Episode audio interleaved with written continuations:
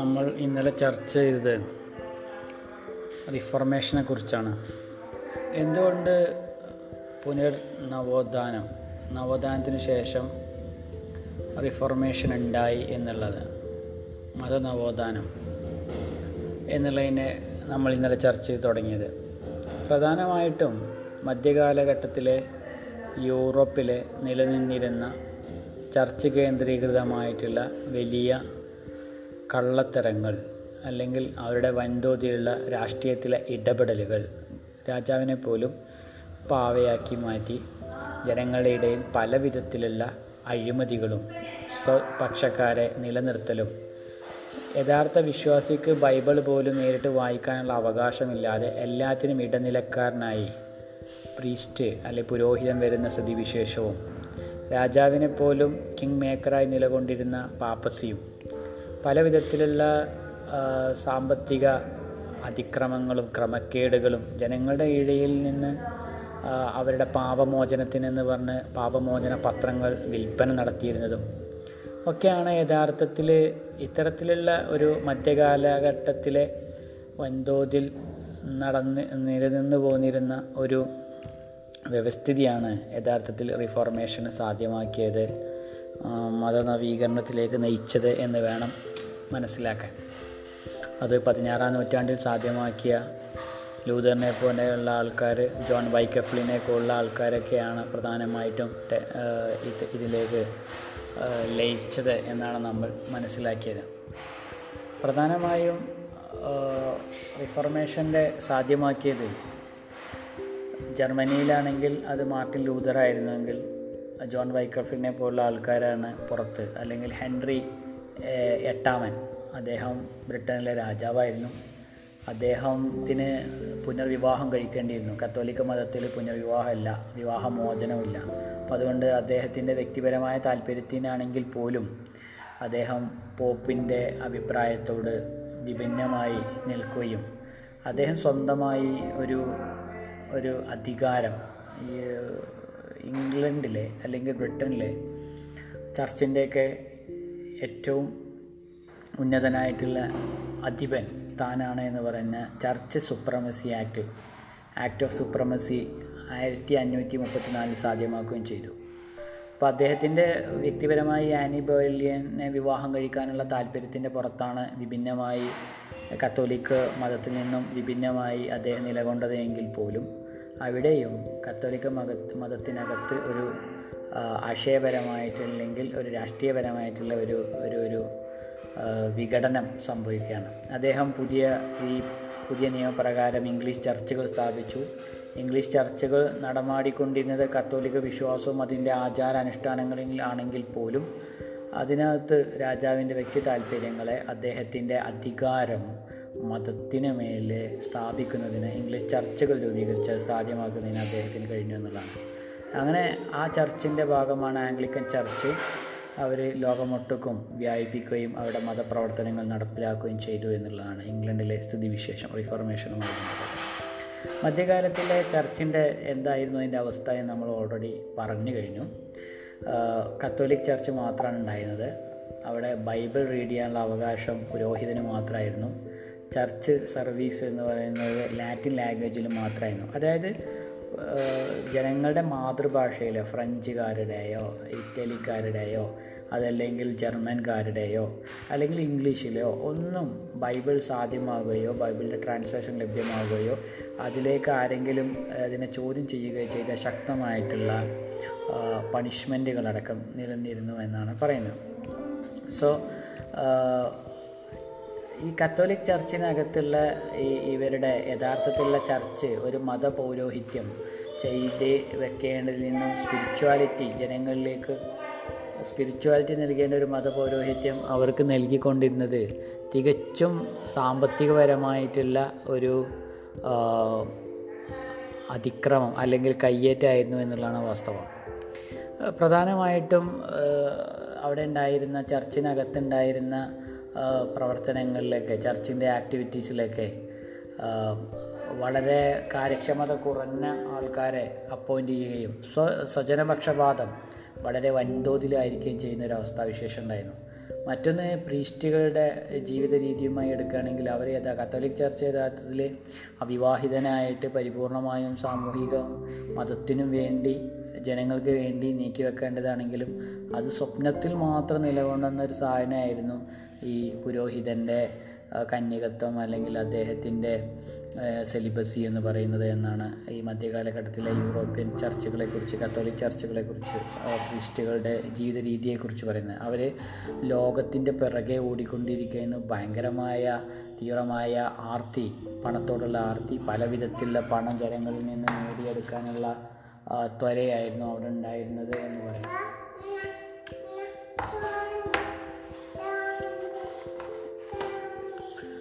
പ്രധാനമായിട്ടും ബിഷപ്പുകൾ അത് ആർച്ച് ബിഷപ്പുകൾ പ്രീസ്റ്റുകൾ അവരെല്ലാം വലുതോതിൽ സമ്പത്ത് ആർജിക്കുകയും അവർ സമൂഹത്തിലെ ഏറ്റവും സമ്പന്നരായ വിഭാഗമായി മാറുകയും ചെയ്തു. ഒരു കണക്കുകൾ പറയുന്ന മധ്യകാലഘട്ടത്തിലെ ഏറ്റവും വലിയ ഭൂടമ മൂന്നിലൊന്ന് ഭൂമിയും കൈവശം വെച്ച് വരുന്നത് ചർച്ചായിരുന്നു എന്നാണ്. അത് അവർ ആർജിച്ചുകൊണ്ടിരുന്ന ജനങ്ങളിൽ നിന്ന് പല വിധത്തിലുള്ള ടാക്സുകൾ ചർച്ച് ടാക്സുകൾ അവർ കളക്ട് ചെയ്തിരുന്നു എന്നാണ് പറയുന്നത്.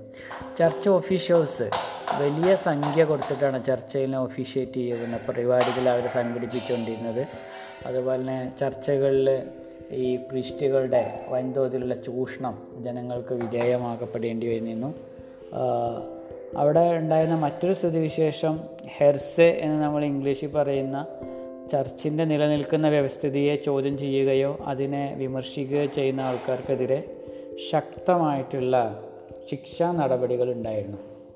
അപ്പോൾ ഹെർസെ എന്ന് പറയുന്നതിന് ഈ നിലനിൽക്കുന്ന ഡോക്ടറിനെതിരെ നിലനിൽക്കുന്ന സമ്പ്രദായത്തിനെതിരെ ചോദ്യം ചെയ്യുന്നതിനെയാണ്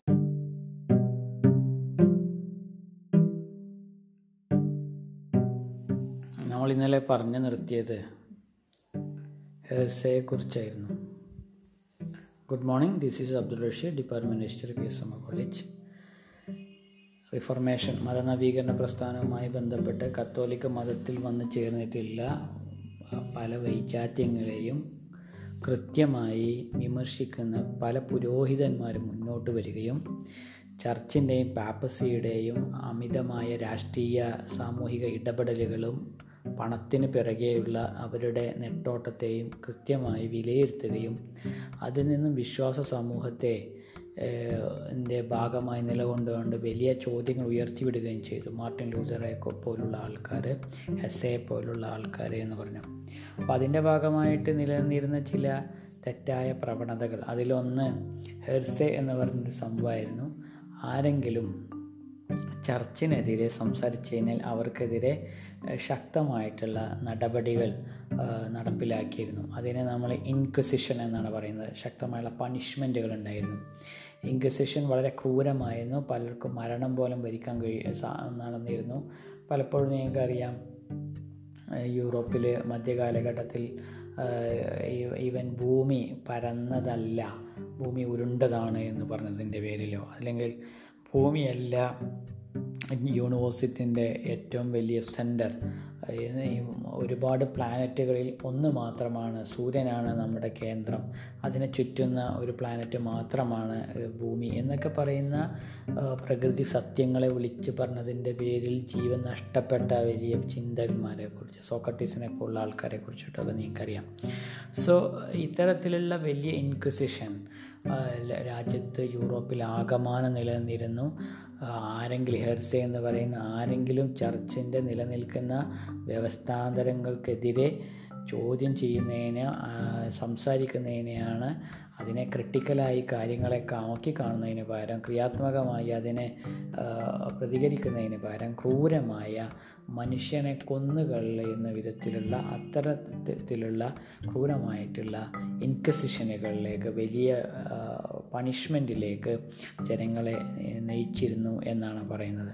സോ അതിൽ നിന്നും മതത്തിൽ നിന്നും പുറത്താക്കലും ജീവൻ നഷ്ടപ്പെടുത്തലും കാരാഗ്രഹവാസവും ശാരീരികമായ മർദ്ദനങ്ങളും എല്ലാം ഇതിന്റെ ഭാഗമായിരുന്നു എന്നുള്ളതാണ് ഒരവസ്ഥ. മറ്റൊന്ന് ചർച്ച നടപ്പിലാക്കിക്കൊണ്ടിരിക്കുന്ന ഒരു ധനാഗമന മാർഗം എന്നുള്ള കൂടിയായിരുന്നു ഇന്റലിജൻസസ് എന്ന് പറയുന്നത്.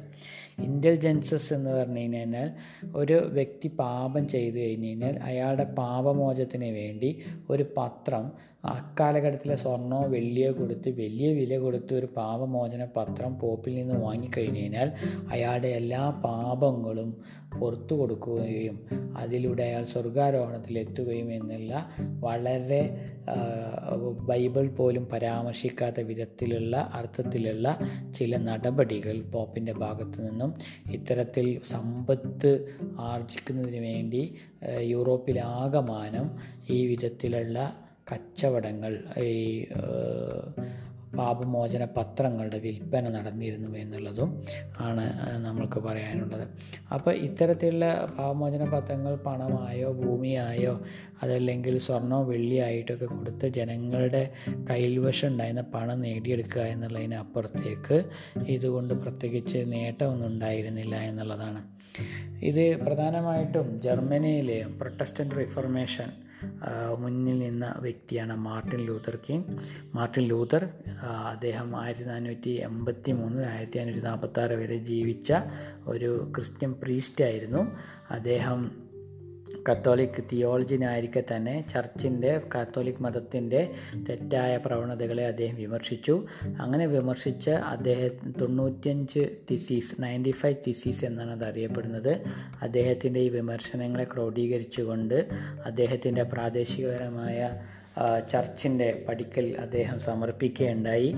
അദ്ദേഹം ഇന്റലിജൻസസ് എന്ന് പറയുന്ന ഈ തെറ്റായ പ്രവണതയാണ് അദ്ദേഹം പ്രധാനമായിട്ടും അതിനെ ഈ പാപമോചന പത്രത്തിന്റെ വിൽപ്പനയാണ് പ്രധാനമായും ബൈബിളിന്റെ അടിസ്ഥാനത്തിൽ രേഖകളുടെ അടിസ്ഥാനത്തിൽ വിശുദ്ധ ഗ്രന്ഥത്തിന്റെ അടിസ്ഥാനത്തിൽ വിമർശന വിധേയമാക്കുകയും അത് ലഭ്യമാക്കുകയും ചെയ്തു. പക്ഷേ അദ്ദേഹത്തിന്റെ വിമർശനങ്ങളെ ക്രിയാത്മകമായി പ്രതികരിക്കുന്നതിന് പകരം അദ്ദേഹത്തെ മതത്തിൽ നിന്ന് പുറത്താക്കുന്നതിലേക്കാണ് അത് നയിച്ചത്. സ്വാഭാവിക സ്വാഭാവികമായിട്ടും മാർട്ടിൻ ലൂതറിന്റെ നേതൃത്വത്തിൽ ക്രിസ്ത്യാനിറ്റിയിൽ ആദ്യത്തെ ഒരു പിളർപ്പ് വരികയാണ്.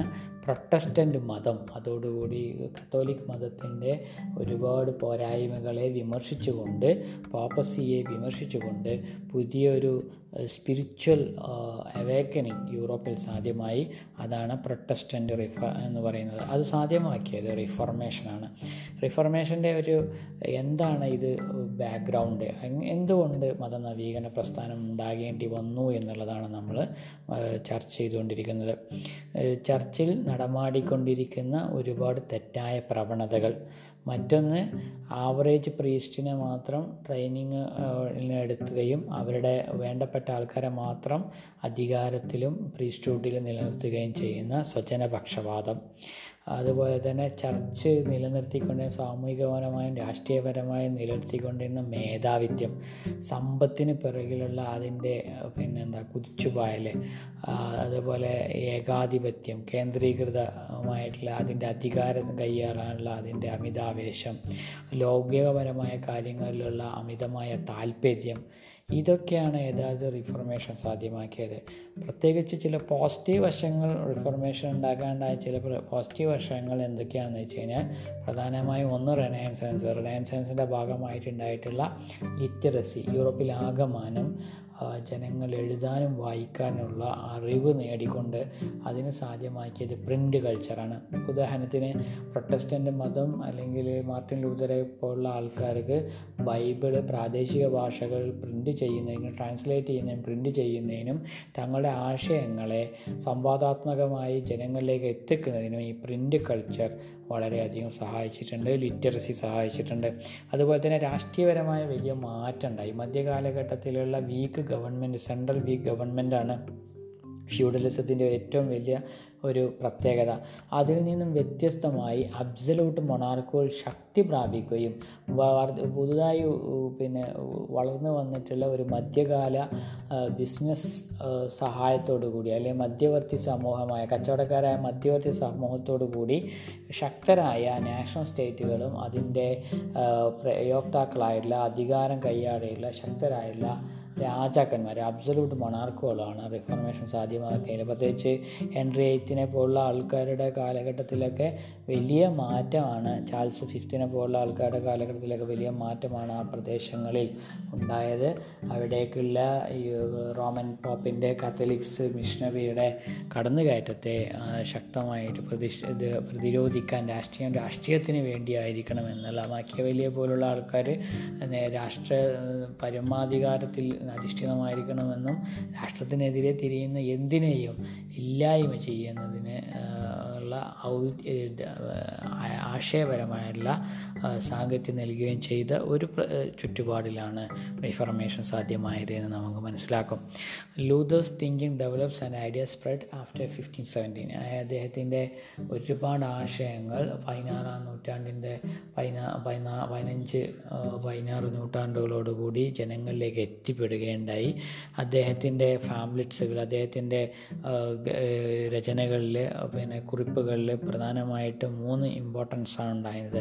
പ്രധാനമായും അത് മൂന്ന് വിധത്തിലാണ് ഇമ്പോർട്ടന്റ് ഒന്ന് Christian nobility of German nation അവിടെ ഉണ്ടായിരുന്ന പൗരോഹിത്യ ക്രിസ്ത്യൻ എന്താ പറയുക കുലീനന്മാരെ ജർമ്മൻ രാഷ്ട്രത്തിലുള്ള കുലീനന്മാരെയാണ് ഒന്ന് അത് ഒന്ന് അഡ്രസ്സ് ചെയ്തിരുന്നത്. മറ്റൊന്ന് അത് Babylonian captivity of the church ചർച്ചിന്റെ ഈ ഇതിനെ നിയന്ത്രിക്കുന്ന ബാബിലോണിയൻ സംസ്കാരം നിലനിർത്തിച്ചു നിന്ന് അതിന്റെ ഒരു വിഷയത്തെയാണ് മറ്റൊന്ന് അത് അഡ്രസ്സ് ചെയ്യുന്നത്. അതുപോലെ തന്നെ ക്രിസ്ത്യാനികളുടെ പൊതുവായുള്ള സ്വാതന്ത്ര്യത്തെ ആണ് മറ്റൊന്ന് ഇത് ചർച്ച ചെയ്തത്. സോ ഈ ഈ ബാബിലോണിയൻ സം പരിപൂർണമായും ചർച്ചിനെ നിയന്ത്രണ വിധേയമാക്കിയതും ക്രിസ്ത്യാനികളുടെ പൊതുവായ സ്വാതന്ത്ര്യവും ജർമ്മനിയിലെ ക്രിസ്ത്യൻ കുലീനന്മാരെയും ഒക്കെയാണ് ഈ അദ്ദേഹത്തിന്റെ ഫാമിലിറ്റ്സുകൾ പ്രധാനമായിട്ടും അഡ്രസ്സ് ചെയ്യുന്നത് അപ്പോൾ അദ്ദേഹം ഇതിലൂടെ പിന്നെ പ്രധാനമായിട്ടും രണ്ട് ആശയപരമായി രണ്ട് ഇന്നോവേഷൻസാണ് അദ്ദേഹം മുന്നോട്ട് കൊണ്ട് എന്ന് വെച്ചത്. ഒന്ന് സോളാ ഫൈഡ് എന്ന് പറയും. ബൈ ഫെയ്ത്ത് അലോൺ വിശ്വാസം മാത്രം എന്ന്. മറ്റൊന്ന് സോളാ സ്ക്രിപ്ചർ സ്ക്രിപ്ചർ ഓൺലി അതായത് ഗ്രന്ഥങ്ങൾ ഓൺലി ബൈബിൾ മാത്രം അടിസ്ഥാനപരമായി മതത്തെ കാണുന്നതിന് വിശ്വാസമായി മാത്രം മതം ഇടപെടുന്നതിന്. അപ്പോൾ ഒന്ന് ഇദ്ദേഹത്തിന്റെ ആശയം സോളാ ഫൈഡ് എന്നും ഫൈത്ത് എലോൺ എന്നും മറ്റൊന്ന് സോളാ സ്ക്രിപ്ചറ സ്ക്രിപ്റ്റ് ഓൺലി എന്നുള്ളതാണ് ലൂതർ മുന്നോട്ട് വെച്ച വലിയൊരു ആശയതലം.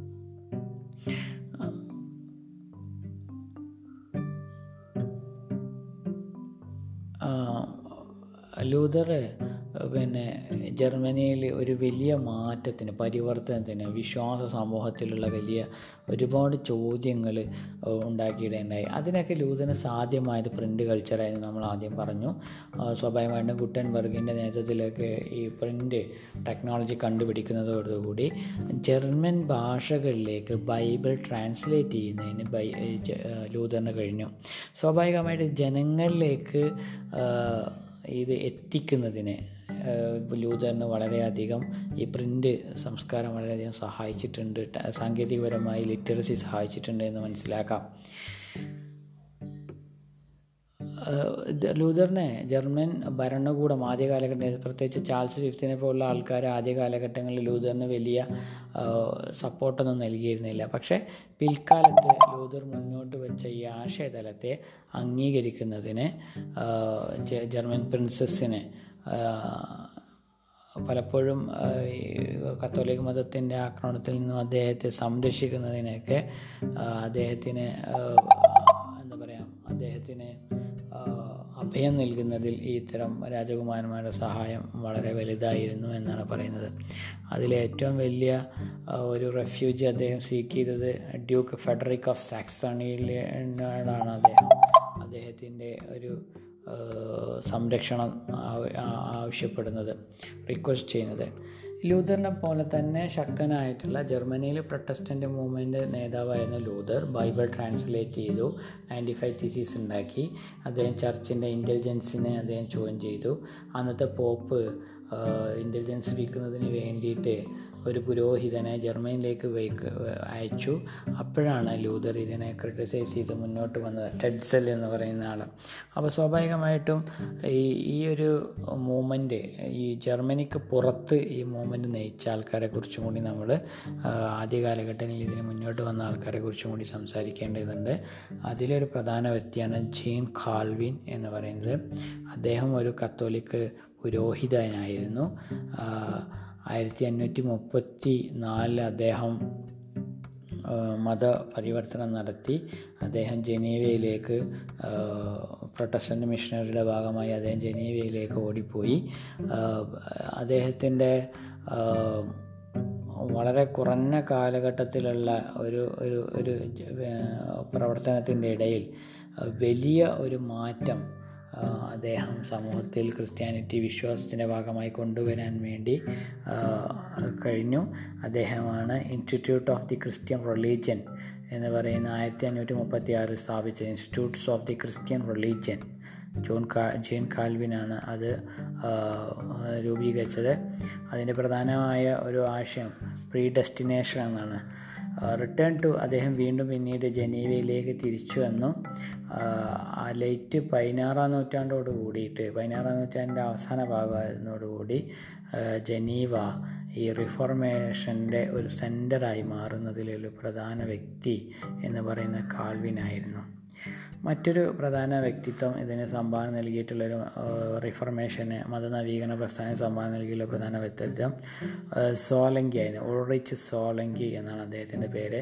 U L R I C H Z W I N G L I ഓർലിസ് സോളങ്കി അദ്ദേഹം സൂറിച്ചിലായിരുന്നു അദ്ദേഹത്തിന്റെ പ്രവർത്തന മേഖല. അദ്ദേഹവും പറഞ്ഞത് മതഗ്രന്ഥം വേദഗ്രന്ഥം മാത്രമാണ് ഏറ്റവും അടിസ്ഥാനമായ മതത്തിന്റെ അവസാന വാക്ക്. Scriptures as the only authority Luther പറഞ്ഞ അതേ ആശയമായിരുന്നു എന്നത്. അതുപോലെ തന്നെ there are there are symbols sacramentary അപ്പോൾ അദ്ദേഹം അതിന് വേണ്ടിയിട്ടാണ് പ്രവർത്തിച്ചത്. സ്ക്രിപ്റ്റുകൾ അടിസ്ഥാനമാക്കി മാത്രമാണ് പ്രവർത്തിക്കേണ്ടത്. എന്ന് പറയുന്നത്.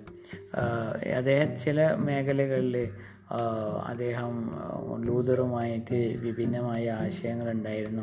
അദ്ദേഹം ബാറ്റിൽ മരിക്കണ്ടായ. സിവിൽ വാറിൽ അദ്ദേഹം മരിച്ചു പോവുകയാണ് ഉണ്ടായത് എന്നാണ് മറ്റൊരു കാര്യം. മറ്റൊരു ഇത്തരത്തിലുള്ള കുറേ ആൾക്കാരുടെ സംഭാവനയോട് കൂടിയിട്ടാണ് ഈ നമ്മൾ ഇന്ന് കാണുന്ന വിധത്തിലുള്ള മതനവീകരണ പ്രസ്ഥാനം സാധ്യമായത് ഇതിന്റെ കൂടുതൽ വിശകലനത്തിലേക്ക് അടുത്ത ക്ലാസ്സിൽ കിടക്കാം. Thank you have a nice day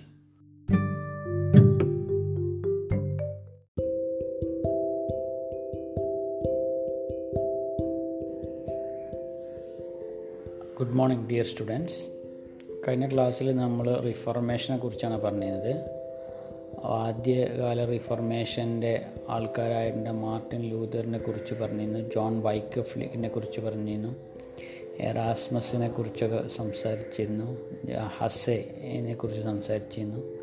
ഇവർക്കൊക്കെ ശേഷം മാർട്ടിൻ ലൂതറുടെ അദ്ദേഹം മുന്നോട്ട് വെച്ച ആശയങ്ങൾ salvation by faith alone authority of the scriptures alone priesthood of all believers all people are equal to interpret ഇതൊക്കെയാണ് പ്രധാനമായിട്ടും ലൂതറിന്റെ വിശ്വാസങ്ങൾ എന്ന് പറഞ്ഞിരുന്നത്. ഈ ലൂതറിന്റെ വിശ്വാസങ്ങളോട് ചർച്ച എങ്ങനെയാണ് പ്രതികരിച്ചത് എന്നുള്ള ഒരു വിഷയമുണ്ട്. അത് അദ്ദേഹത്തിന്റെ നയന്റി ഫൈവ് തിസീസ് ജനങ്ങളിലേക്ക് എത്തിപ്പെടുകയും അദ്ദേഹത്തെ ചർച്ചിൽ നിന്ന് പുറത്താക്കപ്പെടുകയും ചെയ്യുന്ന സ്ഥിതിവിശേഷം ഉണ്ടായിരുന്നു. ആയിരത്തി അഞ്ഞൂറ്റി ഇരുപത്തിയൊന്ന് ഡേറ്റ് ഓഫ് വോംസ് എന്ന് പറയുന്ന പ്രഖ്യാപനം. Charles fifth. അന്നത്തെ രാജാവാണ് Charles fifth put Luther on trial for beliefs വിശ്വാസത്തിന്റെ പേരിൽ അദ്ദേഹത്തെ കോടതി വിചാരണ ചെയ്തു ആയിരത്തി അഞ്ഞൂറ്റി ഇരുപത്തി ഒന്നിൽ എഡിക്റ്റ് ഓഫ് വോംസ് എന്ന് പറയുന്നത് ആയിരത്തി അഞ്ഞൂറ്റി ഇരുപത്തി ഒന്ന് അതേ വർഷം തന്നെയാണ് അദ്ദേഹം നിയമത്തിന് നിയമത്തിന്റെ പരിധി വിട്ടിരിക്കുന്നു എന്ന് ലൂതർ ഡിക്ലെയർഡ് ആൻഡ് ഔട്ട്ലോ നിയമവ്യവസ്ഥയെ തെറ്റിച്ചിരിക്കുന്നു എന്ന് അദ്ദേഹത്തിനെതിരെ വിധി പ്രഖ്യാപനം ഉണ്ടായി ചാൾസ് ഫിഫ്ത്താണ് അദ്ദേഹത്തെ കോർട്ട് ട്രയൽ നടത്തിയത് കോടതി വിചാരണ ചെയ്തത്. പക്ഷേ ഈ കാലഘട്ടം കൊണ്ട് ജർമ്മനിയിൽ ആകെപ്പാടെ ഇന്ന് നമ്മൾ കാണുന്ന ആധുനിക ജർമ്മനി ഇല്ലെങ്കിൽ പോലും ജർമ്മൻ ചെറിയ ചെറിയ പെറ്റി സ്റ്റേറ്റുകളിൽ ആകെ ലൂതറിന് വലിയ തോതിലുള്ള ഒരു വലിയ എന്താ പറയുക അദ്ദേഹത്തിന്റെ അഭിപ്രായത്തെ പിന്തുണക്കുന്ന പൊതുസമൂഹത്തിന്റെ ജനങ്ങളുടെ പിന്തുണ വർദ്ധിച്ചു വന്നു. പ്രത്യേകിച്ച് ജർമ്മനിയിലെ അക്കാലഘട്ടത്തിലെ പെറ്റി പ്രിൻസസ് രാജകുമാരന്മാരൊക്കെ ലൂതറിനെ സംരക്ഷിക്കുന്ന നിലയിലേക്ക് എത്തിച്ചേർന്നു. സോ ഇത് ലൂതർ എന്ന് പറയുന്ന വിശ്വാസ സംബന്ധമായിട്ടുള്ള ഒരു ആശയം മുന്നോട്ട് വെക്കുകയും അത് രാഷ്ട്രീയപരവും സാമൂഹികപരമായിട്ടുള്ള ഒരു ഡിവിഷനിലേക്ക് തന്നെ പിന്നെ നീക്കുകയും ചെയ്തു. അതാണ് നമ്മൾ പ്രൊട്ടസ്റ്റന്റ് ക്രിസ്ത്യാനിറ്റി എന്ന് പറഞ്ഞ പുതിയൊരു ക്രിസ്ത്യാനിറ്റി കത്തോലിക്ക മതത്തിൽ നിന്ന് വിഭിന്നമായി ലൂതറിന്റെ നേതൃത്വത്തിൽ ജർമ്മനിയിൽ രൂപീകരിച്ചു. അദ്ദേഹത്തിന് അവിടുത്തെ രാജാക്കന്മാരുടെ സഹായ സഹകരണങ്ങൾ ഉണ്ടായിരുന്നു ഇത് വലിയ യുദ്ധത്തിലേക്കല്ല പക്ഷേ രാഷ്ട്രീയപരമായിട്ട് ജർമ്മൻ സ്റ്റേറ്റുകൾ വലിയ യുദ്ധത്തിലേക്ക് നയിക്കപ്പെടുകയുണ്ടായി. മതത്തിന്റെ ഈ വ്യത്യാസങ്ങൾ അതിലൊരു ഘടകമായിരുന്നു. ലൂതറിനെ സപ്പോർട്ട് ചെയ്യുന്നവർ ചാൾസുമായിട്ട് വലിയ ചാൾസ് ഫിഫ്ത്ത് ആയിട്ട് വലിയ യുദ്ധങ്ങളിലേക്ക് എത്തിപ്പെടുകയും അവസാനം ചാൾസ് ഫിഫ്ത്തുമായി ഒരു കരാറിൽ ഏർപ്പെടുകയും സമാധാന കരാറിൽ ഏർപ്പെടുകയും ചെയ്തു. ഈ സമാധാന കരാറിനെയാണ് പീസ് ഓഫ് ഓസ്ബർഗ് എന്ന് പറയുന്നത്. പീസ് ഓഫ് ഓസ്ബർഗ് നടക്കുന്നത് ആയിരത്തി അഞ്ഞൂറ്റി അമ്പത്തി അഞ്ചിലാണ് ജർമ്മനിയിലെ ഓരോ സ്റ്റേറ്റിനും ഓരോ പെറ്റി സ്റ്റേറ്റിനും അവരുടെ മതം മതം എന്ന് പറയുമ്പോൾ ക്രിസ്ത്യാനിറ്റിയിൽ തന്നെ പ്രൊട്ടസ്റ്റന്റ് ആണോ കത്തോലിക്സ് ആണോ എന്ന് തീരുമാനിക്കാനുള്ള അവകാശം ഈ നിയമം പരസ്പരമുള്ള ധാരണ പീസ് ഓഫ് ഹോസ്ബർഗിലൂടെ സാധ്യമായി. അത് പ്രൊട്ടസ്റ്റന്റുകളെ സംബന്ധിച്ചിടത്തോളം രാഷ്ട്രീയ സാമൂഹിക വിജയമായിരുന്നു. ഇത് സാധ്യമാക്കിയ ആയിരത്തി അഞ്ഞൂറ്റി അമ്പത്തി അഞ്ചിലാണ് ഇത് മറ്റൊരു ഡിവിഷൻ ജർമ്മനിയിലെ സാമൂഹികപരമായി മതപരമായി കൂടിയൊരു ഡിവിഷൻ ഉണ്ടായി. അതിനെ നമ്മൾ കത്തോലിക്സ് ആൻഡ് പ്രൊട്ടസ്റ്റന്റ് എന്ന് ചരിത്രം അറിയപ്പെടും. അപ്പോൾ ആയിരത്തി അഞ്ഞൂറ്റി അമ്പത്തഞ്ചിൽ ജർമ്മൻ രാജാക്കന്മാരും രാജകുമാരന്മാരും ചാൾസ് ഫിഫ്ത്തുമായി നടത്തിയിട്ടുള്ള ഒരു സമാധാന കരാർ അതിൽ അവനവന്റെ മതം തീരുമാനിക്കാനുള്ള അവകാശം രാഷ്ട്ര മതം തീരുമാനിക്കാനുള്ള അവകാശം ലഭ്യമാകുന്നു. ആയിരത്തി അഞ്ഞൂറ്റി അമ്പത്തഞ്ചിൽ ഫീസ് ഓഫ് ഹോസ്ബർഗ് ഉണ്ടാകുന്നു. അത് പ്രകാരം അവിടെ പ്രൊട്ടസ്റ്റന്റിന്റെയും കത്തോലിക്സുടെയും വിശ്വാസ സംഹിതകളുണ്ടായിരുന്നു വിശ്വാസ ആരാധനാക്രമങ്ങളുണ്ടായിരുന്നു ലൂതറിന് ശേഷം എന്താണ് റിഫോർമേഷൻ എന്നുള്ള ഒരു ചോദ്യമുണ്ട്. ലൂതറിന്റെ വർക്കിന് ശേഷം അദ്ദേഹത്തിന്റെ പരമാവധി അദ്ദേഹം ആ കാലഘട്ടത്തിൽ അദ്ദേഹത്താൽ കഴിയുന്ന വിധത്തിൽ കത്തോലിക് മത മതത്തിനകത്തുള്ള പ്രയാസങ്ങളെ അല്ലെങ്കിൽ അതിനകത്ത് ഉണ്ടായിരുന്ന വന്ന് ചെയ്തു പോയിട്ടുള്ള പുഴുക്കുത്തുകളെ പുറത്ത് കാണിക്കാൻ വേണ്ടി ശ്രമിച്ചു. അദ്ദേഹത്തിന്റെ ശേഷം നല്ല തിരിച്ചും കത്തോലിക് മതം അവർ വന്നു ചേർന്നിട്ടുള്ള പല പ്രശ്നങ്ങളെയും അല്ലെങ്കിൽ ലൂതർ അടക്കമുള്ള ഉയർത്തിപ്പെട്ട പല ചോദ്യങ്ങളെയും ഉത്തരം കണ്ടെത്തുവാൻ വേണ്ടിയിട്ടോ അത് സ്വയം പരിവർത്തനത്തിന് വിധേയമാക്കുന്നതിന് വേണ്ടി ശ്രമിച്ചു എന്നുള്ളതാണ് മറ്റൊരു കാര്യം. ലൂതറിന്റെ ശേഷം ഈ ഒരു പ്രവർത്തനം യൂറോപ്പിൽ ആകമാനം ഇത് പകരുക പടരുകയും ഈ ലൂതറിന്റെ വിമർശനങ്ങളെ പൊതുവെ കത്തോലിക്ക മതത്തിൽ നിന്ന് മാറ്റി വെക്കുന്നതിന് പകരം അവർ സ്വയം ചില പരിവർത്തനത്തിന് ശ്രമിക്കുകയും ചെയ്തു. അപ്പോൾ അങ്ങനെ ലൂതർ ഉയർത്തിവിട്ട ലൂതർ ഉറക്കല്ല മാത്രമല്ല ജോൺ വൈക്കഫ്രീനെ പോലെ ഹസ്സെ പോലുള്ള ആൾക്കാർ ഉയർത്തിവിട്ട ചോദ്യങ്ങളെ വിമർശനങ്ങളെ അഡ്രസ്സ് ചെയ്യാൻ വേണ്ടി കത്തോലിക് മതം ശ്രമിക്കുകയും അതിനെ നമ്മൾ കത്തോലിക് റിഫർമേഷൻ എന്ന് പറയുകയും ചെയ്തു. ഞാൻ അയച്ചിട്ടുണ്ടായിരുന്ന ആ ഇല്ലിസ്ട്രേഷനകത്ത് ഡീറ്റെയിൽ ആയിട്ട് പറയുന്നുണ്ട് കത്തോലിക് റിഫർമേഷൻ. അല്ലെങ്കിൽ അതിനെ കൗണ്ടർ റിഫർമേഷൻ എന്ന് പറയും. റിഫർമേഷനെ അതിനെ പിന്നെ എന്താ പറയുക അതിനെ തടഞ്ഞു നിർത്തുന്നതിന് വേണ്ടിയിട്ട് കത്തോലിക് മതം സ്വയം മാറ്റത്തിന് പരിവർത്തനത്തിന് വിധേയമാകുന്നുണ്ട്. മാർക്സ് പറയുന്നുണ്ട് change is the only word without any change എന്ന്. മാറ്റം എന്നതല്ലാത്ത എല്ലാം മാറ്റത്തിന് വിധേയമാണെന്ന്. അപ്പോൾ അതിലേക്ക് നയിച്ച കുറച്ച് വ്യക്തിത്വങ്ങളുണ്ട്. അതിൽ പ്രധാനപ്പെട്ട ഒരു വ്യക്തിയാണ് Ignatius of Loyola. Ignatius of Loyola എന്ന് പറയുന്ന വ്യക്തി അദ്ദേഹം ഒരു ജസ്യൂട്ട് മിഷനറിയുടെ സ്ഥാപകനാണ്. അത് ഇഗ്നേഷ്യസ് ഓഫ് ലയോള. അത് കത്തോലിക്ക മതത്തിനകത്ത് തന്നെ കൂടുതൽ സ്പിരിച്വാലിറ്റി കൂടുതൽ ആത്മീയതയ്ക്ക് പ്രാധാന്യം നൽകിയുകൊണ്ട് വിദ്യാഭ്യാസ സമ്പ്രദായങ്ങൾ കൂടുതൽ ശക്തിപ്പെടുത്തിക്കൊണ്ട് കത്തോലിക്ക മതം ലോകങ്ങൾ ലോകത്തിലേക്ക് ഈ വിദ്യാഭ്യാസ സ്ഥാപനങ്ങളിലൂടെ പ്രചാരണം നടത്തിക്കൊണ്ട് പ്രൊട്ടസ്റ്റന്റിന്റെ വളർച്ചയെ തടയാൻ വേണ്ടി ഇഗ്നീഷ്യസ് ലയോളയെ പോലുള്ള ആൾക്കാർ മുന്നോട്ട് വരികയുണ്ടായി. അദ്ദേഹമാണ് ജസ്യൂട്ട് മിഷണറി സ്ഥാപിക്കുന്നത്. ജസ്യൂട്ട് മിഷണറിയുടെ പ്രവർത്തനങ്ങളെ പിൽക്കാലത്ത് പോപ്പ് അംഗീകരിക്കപ്പെടുകയും അത് കൗണ്ടർ റിഫോർമേഷനെ തന്നെ ഏറ്റവും പ്രധാനപ്പെട്ട ഒരു സംഘടനയായി ഒരു ഒരു ഒരു ഓർഗനൈസേഷനായി തീരുകയും ചെയ്തു. അവരുടെ പ്രധാന പ്രവർത്തനങ്ങൾ വിദ്യാഭ്യാസ സ്ഥാപനങ്ങൾ തുടങ്ങുക അതിലൂടെ കത്തോലിക്ക മതത്തിന്റെ ആശയങ്ങൾ കൂടുതൽ സ്പിരിച്വാലിറ്റിക്ക് കൂടുതൽ ക്രിയാത്മകമായി മതത്തെ അനുകരിക്കാൻ ശ്രമിക്കുക. അതുപോലെ തന്നെ പ്രൊട്ടസ്റ്റന്റ് മതം ഉയർത്തിവിട്ട ചോദ്യങ്ങൾക്കൊക്കെ ഉത്തരം കണ്ടെത്തുന്നതിന് അത് മതത്തിൽ നിന്ന് നിരാകരിച്ച് കളയുന്ന ഇല്ലാതാക്കുന്നതിന് ശ്രമിക്കുക. അതിലൂടെ പ്രൊട്ടസ്റ്റന്റ് മതത്തിന്റെ വ്യാപനത്തെ തടയുക എന്നുള്ളതാണ് വാസ്തവം. ഇതിൽ പ്രധാനമായിട്ടും മുന്നോട്ട് വന്ന ഒരു ഒരു പോപ്പ് ആയിരത്തി അഞ്ഞൂറ്റി മുപ്പത്തി നാല് മുതൽ ആയിരത്തി അഞ്ഞൂറ്റി നാൽപ്പത്തൊമ്പത് വരെ പോപ്പായിരുന്ന പോൾ തേർഡാണ് പ്രധാനമായിട്ടും കത്തോലിക് റിഫോർമേഷൻ കൊണ്ടുവരുന്നത് അല്ലെങ്കിൽ കൗണ്ടർ റിഫോർമേഷൻ സാധ്യമാക്കുന്നത്. അപ്പോൾ അദ്ദേഹത്തിന്റെ ഈ റിഫർമേഷൻ മുന്നോട്ട് വെച്ച കുറേ ചളിക്കുത്തുകളുണ്ടായിരുന്നു പുഴുക്കുത്തുകൾ കത്തോലിക്ക മതത്തിൽ വന്ന് ചേർന്നിട്ടുള്ള ഒരുപാട് അബ്യൂസസുകൾ അപ്പോൾ അത്തരം അബ്യൂസസുകളെ മോശം പ്രവണതകളെ അന്വേഷിക്കുന്നതിന് അദ്ദേഹം തയ്യാറായി എന്നുള്ളതാണ് റിഫോർമേഷന്റെ ഒരു ഇമ്പാക്റ്റ് എന്ന് പറയുന്നത്. റിഫോർമേഷന്റെ ഒരു ഇമ്പാക്റ്റ് ഇൻവെസ്റ്റിഗേറ്റഡ് അബ്യൂസസ് മറ്റൊന്ന് അപ്രൂവ്ഡ് ജെസ്യൂട്ട്സ് ജെസ്യൂട്ട് മിഷനറി സംഘത്തെ ഇഗ്നേഷ്യസ് ലയോളുടെ നേതൃത്വത്തിലെ ജെസ്യൂട്ട് മിഷനറി സംഘത്തെ അംഗീകരിക്കുകയുണ്ടായി.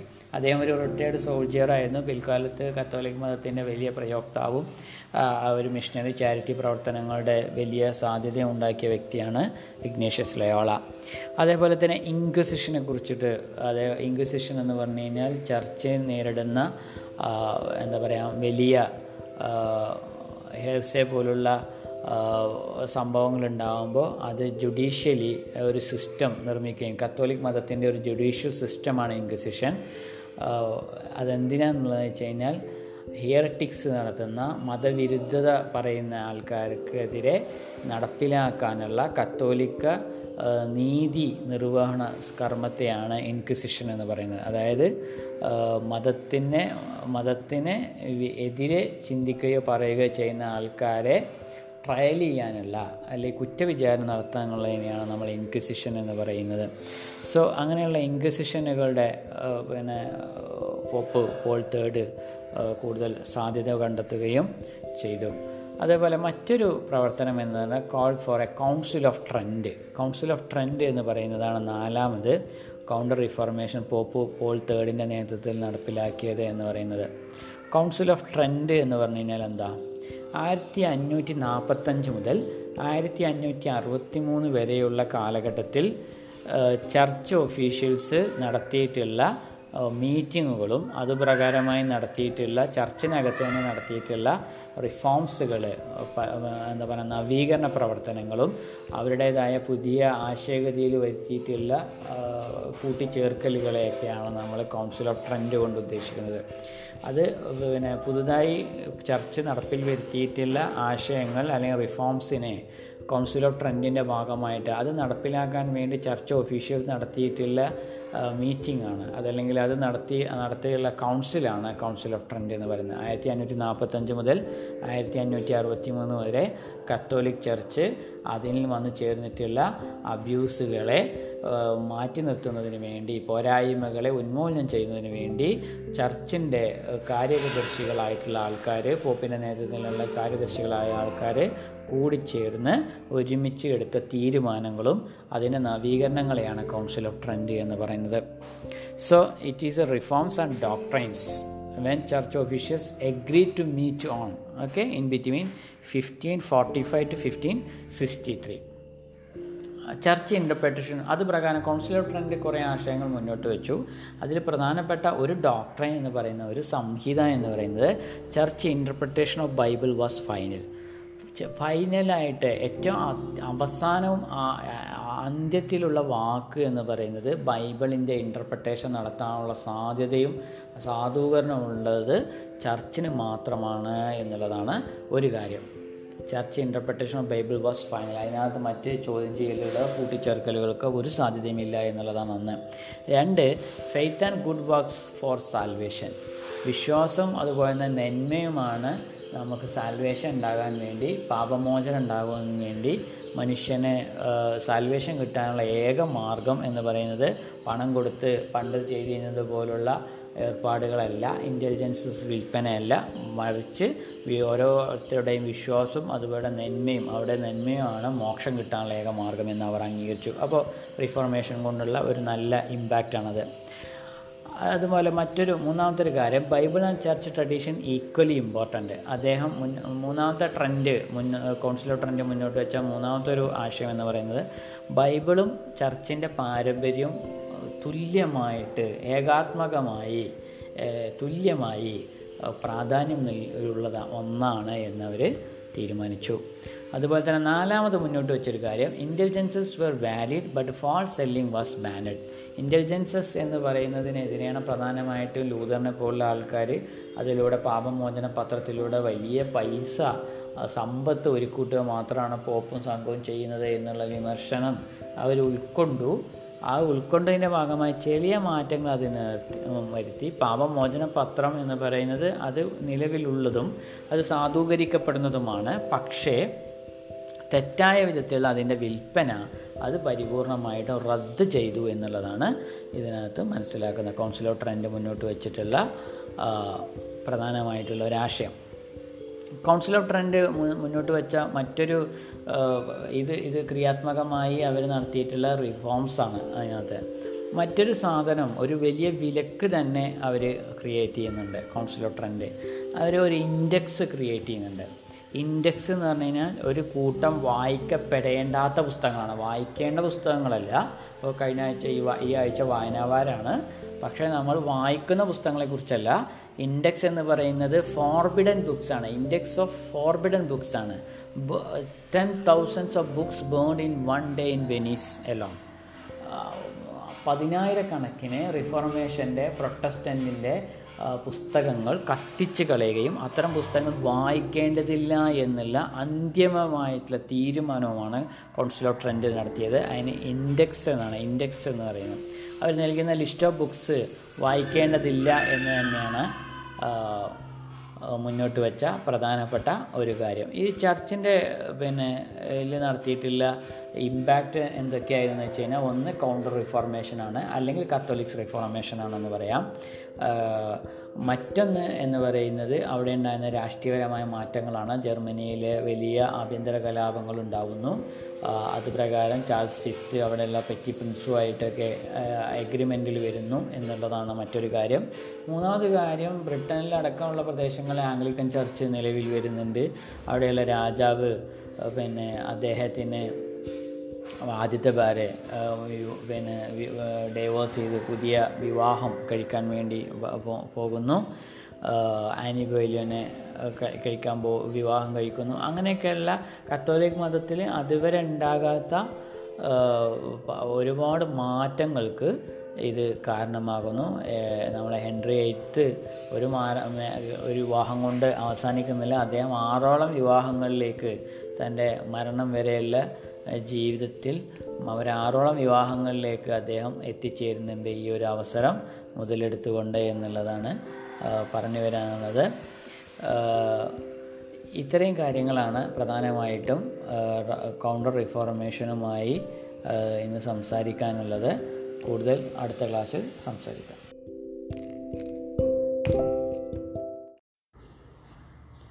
Good morning dear students. Today we can discuss about geographical exploration in Malayalam. നമ്മളറിയാതെ വീണ്ടും ഇംഗ്ലീഷിലേക്ക് പോവുകയാണ് നിങ്ങൾ ചിലരൊക്കെ മലയാളത്തിൽ ഈ ക്ലാസ് കേൾക്കണമെന്ന് പറഞ്ഞതുകൊണ്ടാണ് നമ്മൾ ഇതിന്റെ ഒരു സമ്മറി മലയാളത്തിൽ പറഞ്ഞുകൊണ്ട് ജിയോഗ്രഫിക്കൽ എക്സ്പ്ലോറേഷൻ നമുക്ക് അവസാനിപ്പിക്കാം ജിയോഗ്രഫിക്കൽ എക്സ്പ്ലോറേഷൻ എന്നുള്ളത് കൊണ്ട് ചരിത്രത്തിൽ നമ്മൾ അർത്ഥമാക്കുന്നത് പുതിയ കടൽ പാതകൾ കപ്പൽ സഞ്ചാര മാർഗങ്ങൾ അറിഞ്ഞും അറിയാതെയുമുള്ള പ്രദേശങ്ങളിലേക്ക് കണ്ടെത്തുന്നതിനെയാണ്. ഈ അറിഞ്ഞ പ്രദേശങ്ങൾ എന്ന് പറഞ്ഞു കഴിഞ്ഞാൽ പഴയ മാപ്പ് നിങ്ങൾ എടുത്ത് നോക്കുകയാണെങ്കിൽ അതിനകത്ത് യൂറോപ്പിനെ സംബന്ധിച്ചിടത്തോളം അവർക്ക് ഏഷ്യൻ രാജ്യങ്ങളെക്കുറിച്ച് എസ്പെഷ്യലി ചൈനയെക്കുറിച്ചും അതേപോലെ ഇന്ത്യയെക്കുറിച്ചും അറബികളെക്കുറിച്ചും എല്ലാം നല്ല ധാരണ ഉണ്ടായിരുന്നു. നിങ്ങൾക്കറിയാം മെഡിറ്റേറിയൻ ട്രേഡ് ഉണ്ടായിരുന്നു. മെഡിറ്റേറിയൻ ട്രേഡിനകത്ത് ഒരു മധ്യധാരണി വഴിയുള്ള ട്രേഡ് മെഡിറ്റേറിയനിലൂടെ പാസ് ചെയ്ത് പോയപ്പെട്ടിരുന്നു.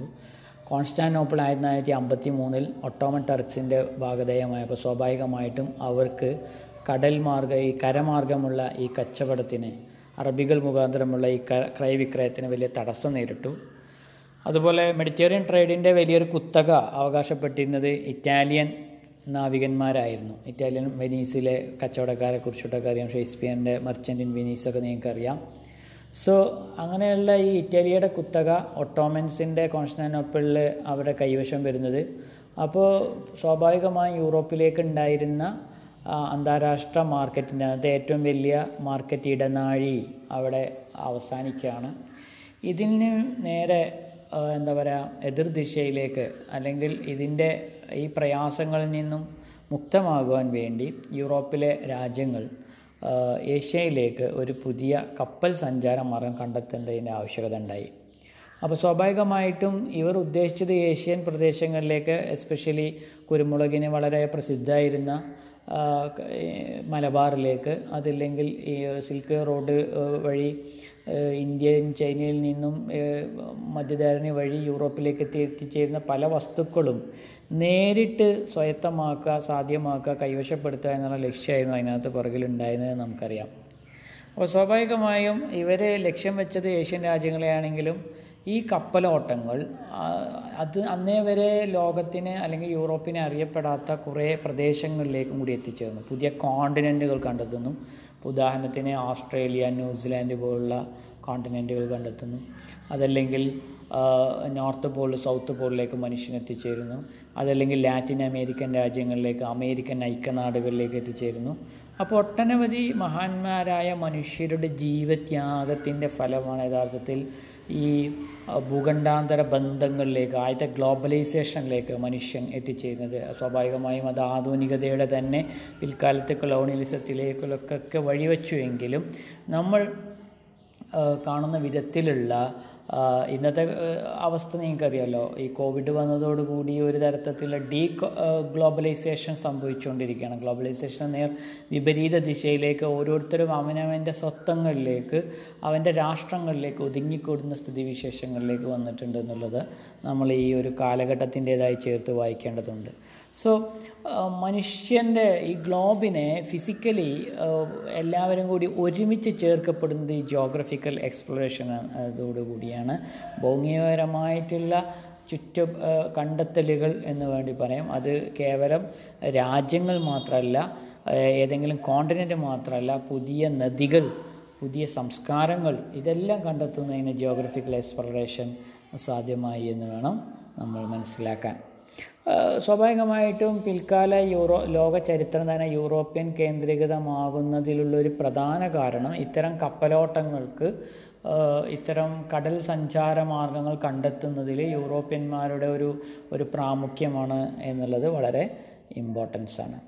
എന്തായിരുന്നു ഈ കപ്പലോട്ടങ്ങൾക്ക് കാരണമെന്ന് നമ്മൾ സംസാരിക്കേണ്ടിയിരുന്നത്? പ്രധാനമായിട്ടും സമ്പത്തിന് വേണ്ടിയിട്ടുള്ളതായിരുന്നു കച്ചവടത്തിന് വേണ്ടിയിട്ടുള്ളതായിരുന്നു വാണിജ്യ താല്പര്യങ്ങളായിരുന്നു പ്രധാനമായും കിഴക്കൻ ട്രേഡിന്റെ ഒരു ഒരു കിഴക്കൻ ട്രേഡിന്റെ കുത്തക അവകാശപ്പെട്ടിരുന്ന ഇറ്റാലിയൻ നഗരങ്ങളായിരുന്നു.